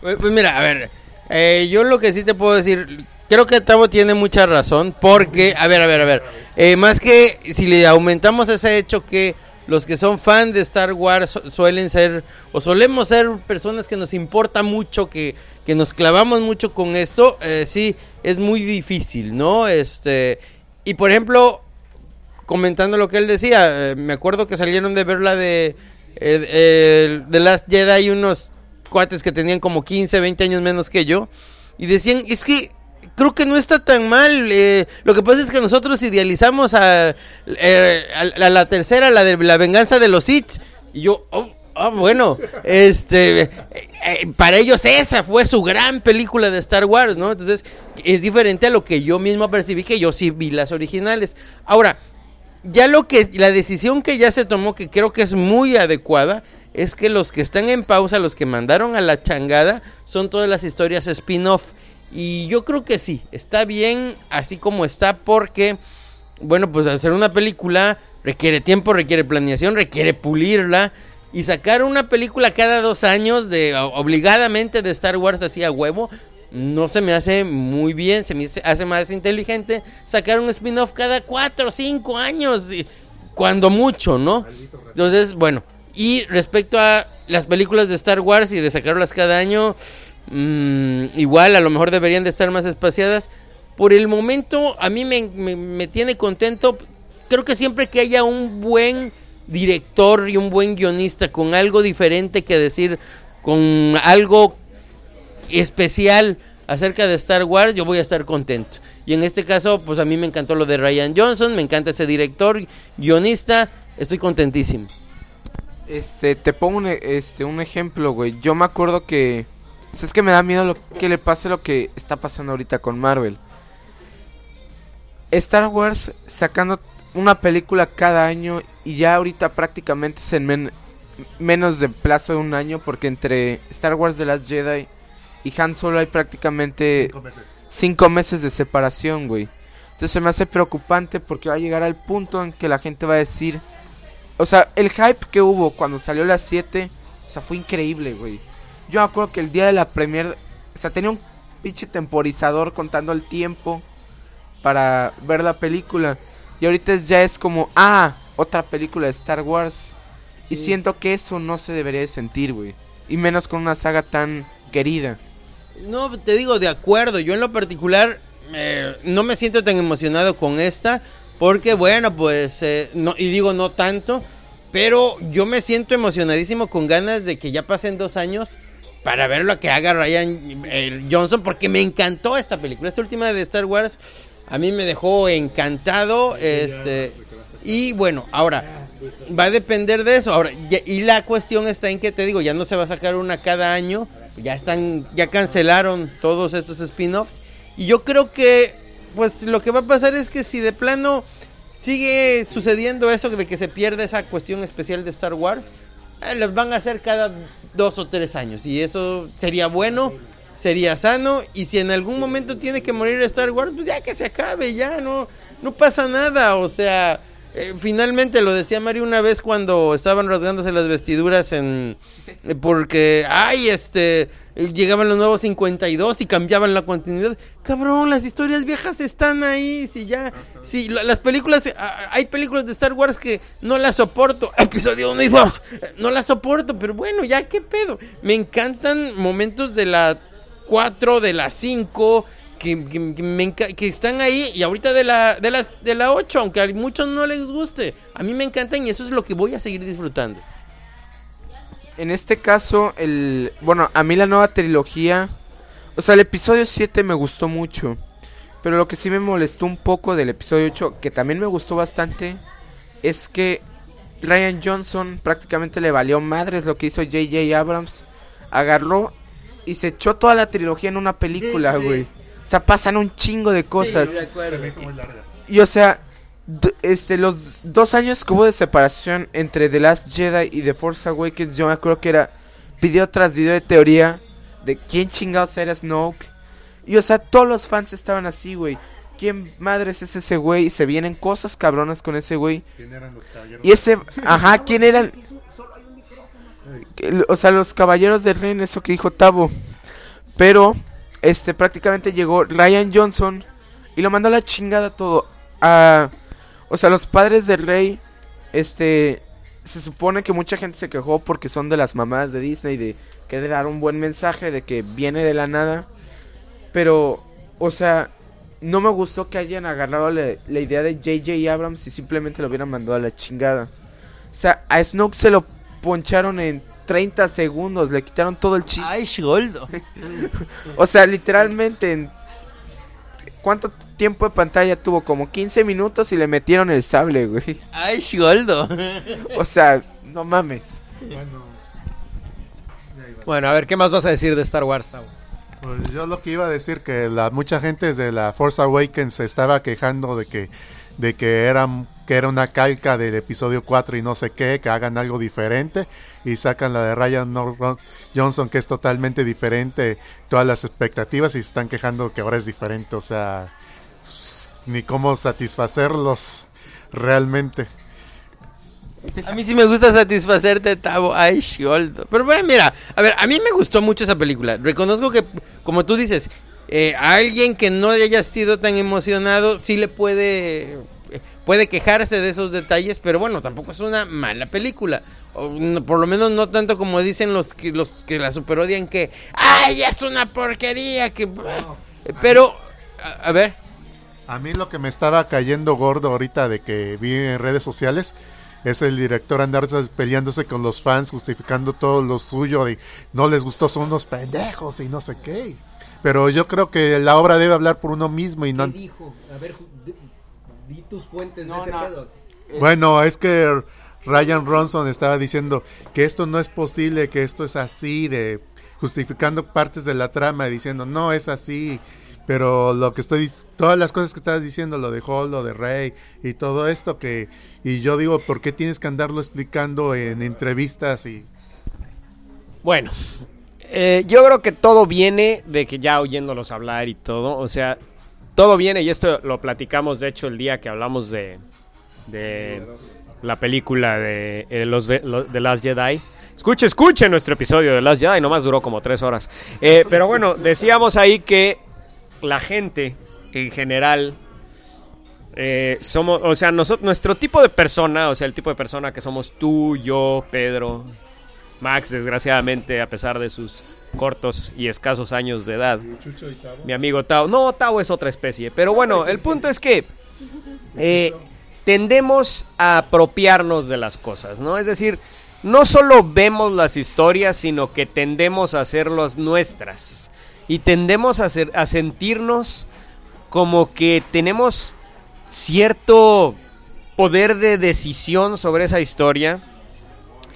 Y básicamente no es así.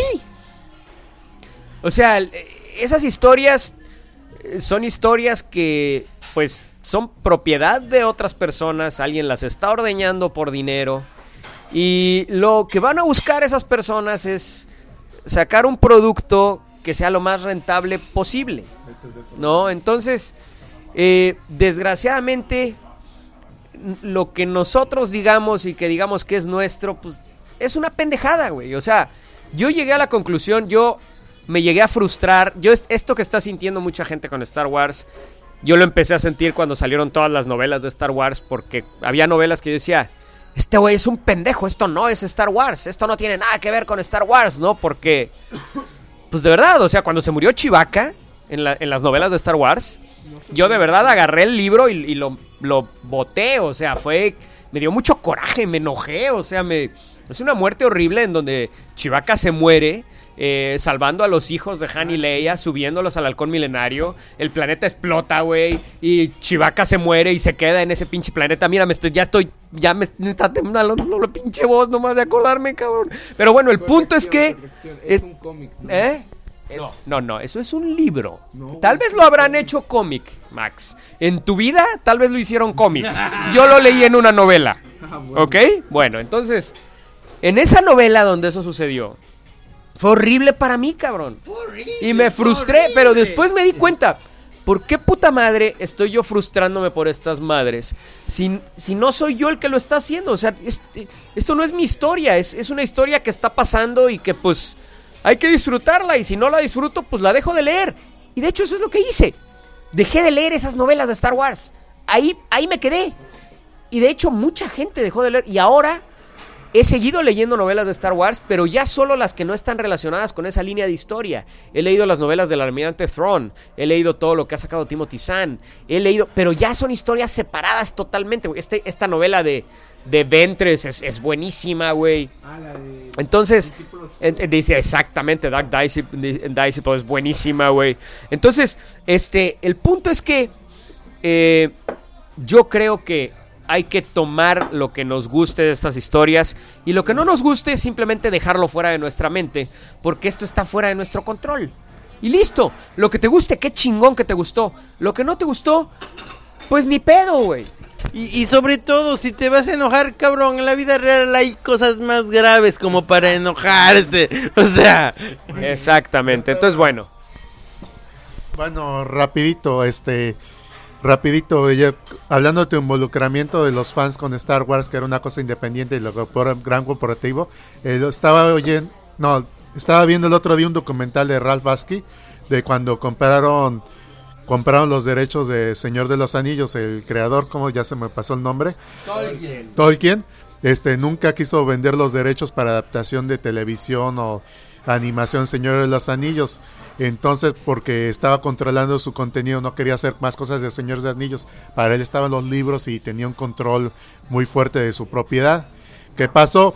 Pues se murió, los derechos pasaron a la, a la esposa El hijo. a la esposa en ese tiempo, cuando estoy hablando de la animación de Rafasky, y lo vendió para El Señor de los Anillos.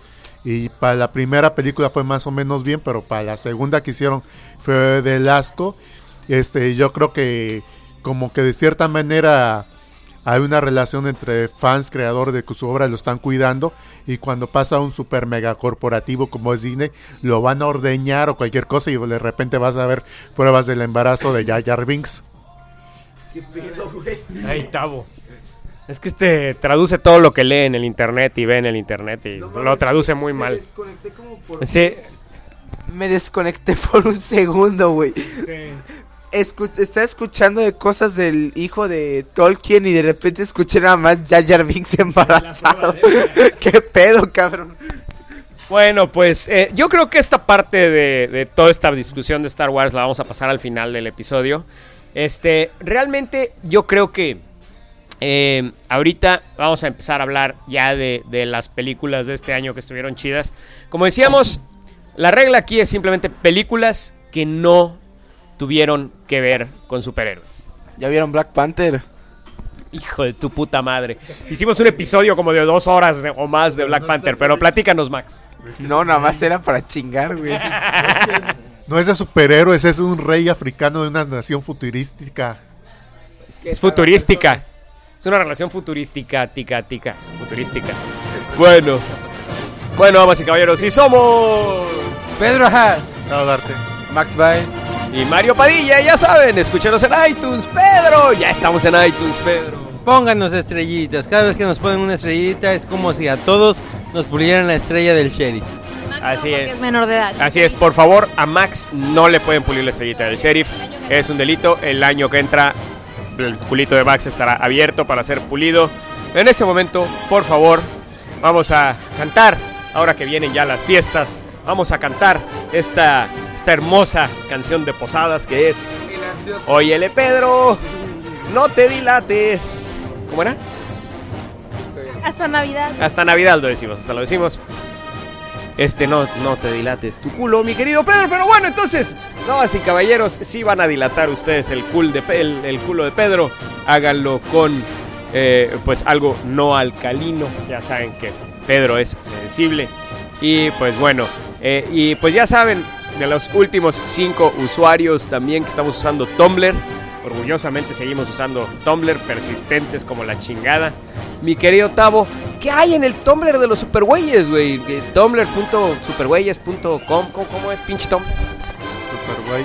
Ok, pero ¿qué hay en el, en el Tumblr? Pues ahorita está lo de Spider-Man, ahora voy a subir el review de Castellano. No, o sea, lo de Spider-Man no va a subir. No, pues. Pura pendejada en el Tumblr de los supergüeyes, damas y caballeros. Pura pendejada.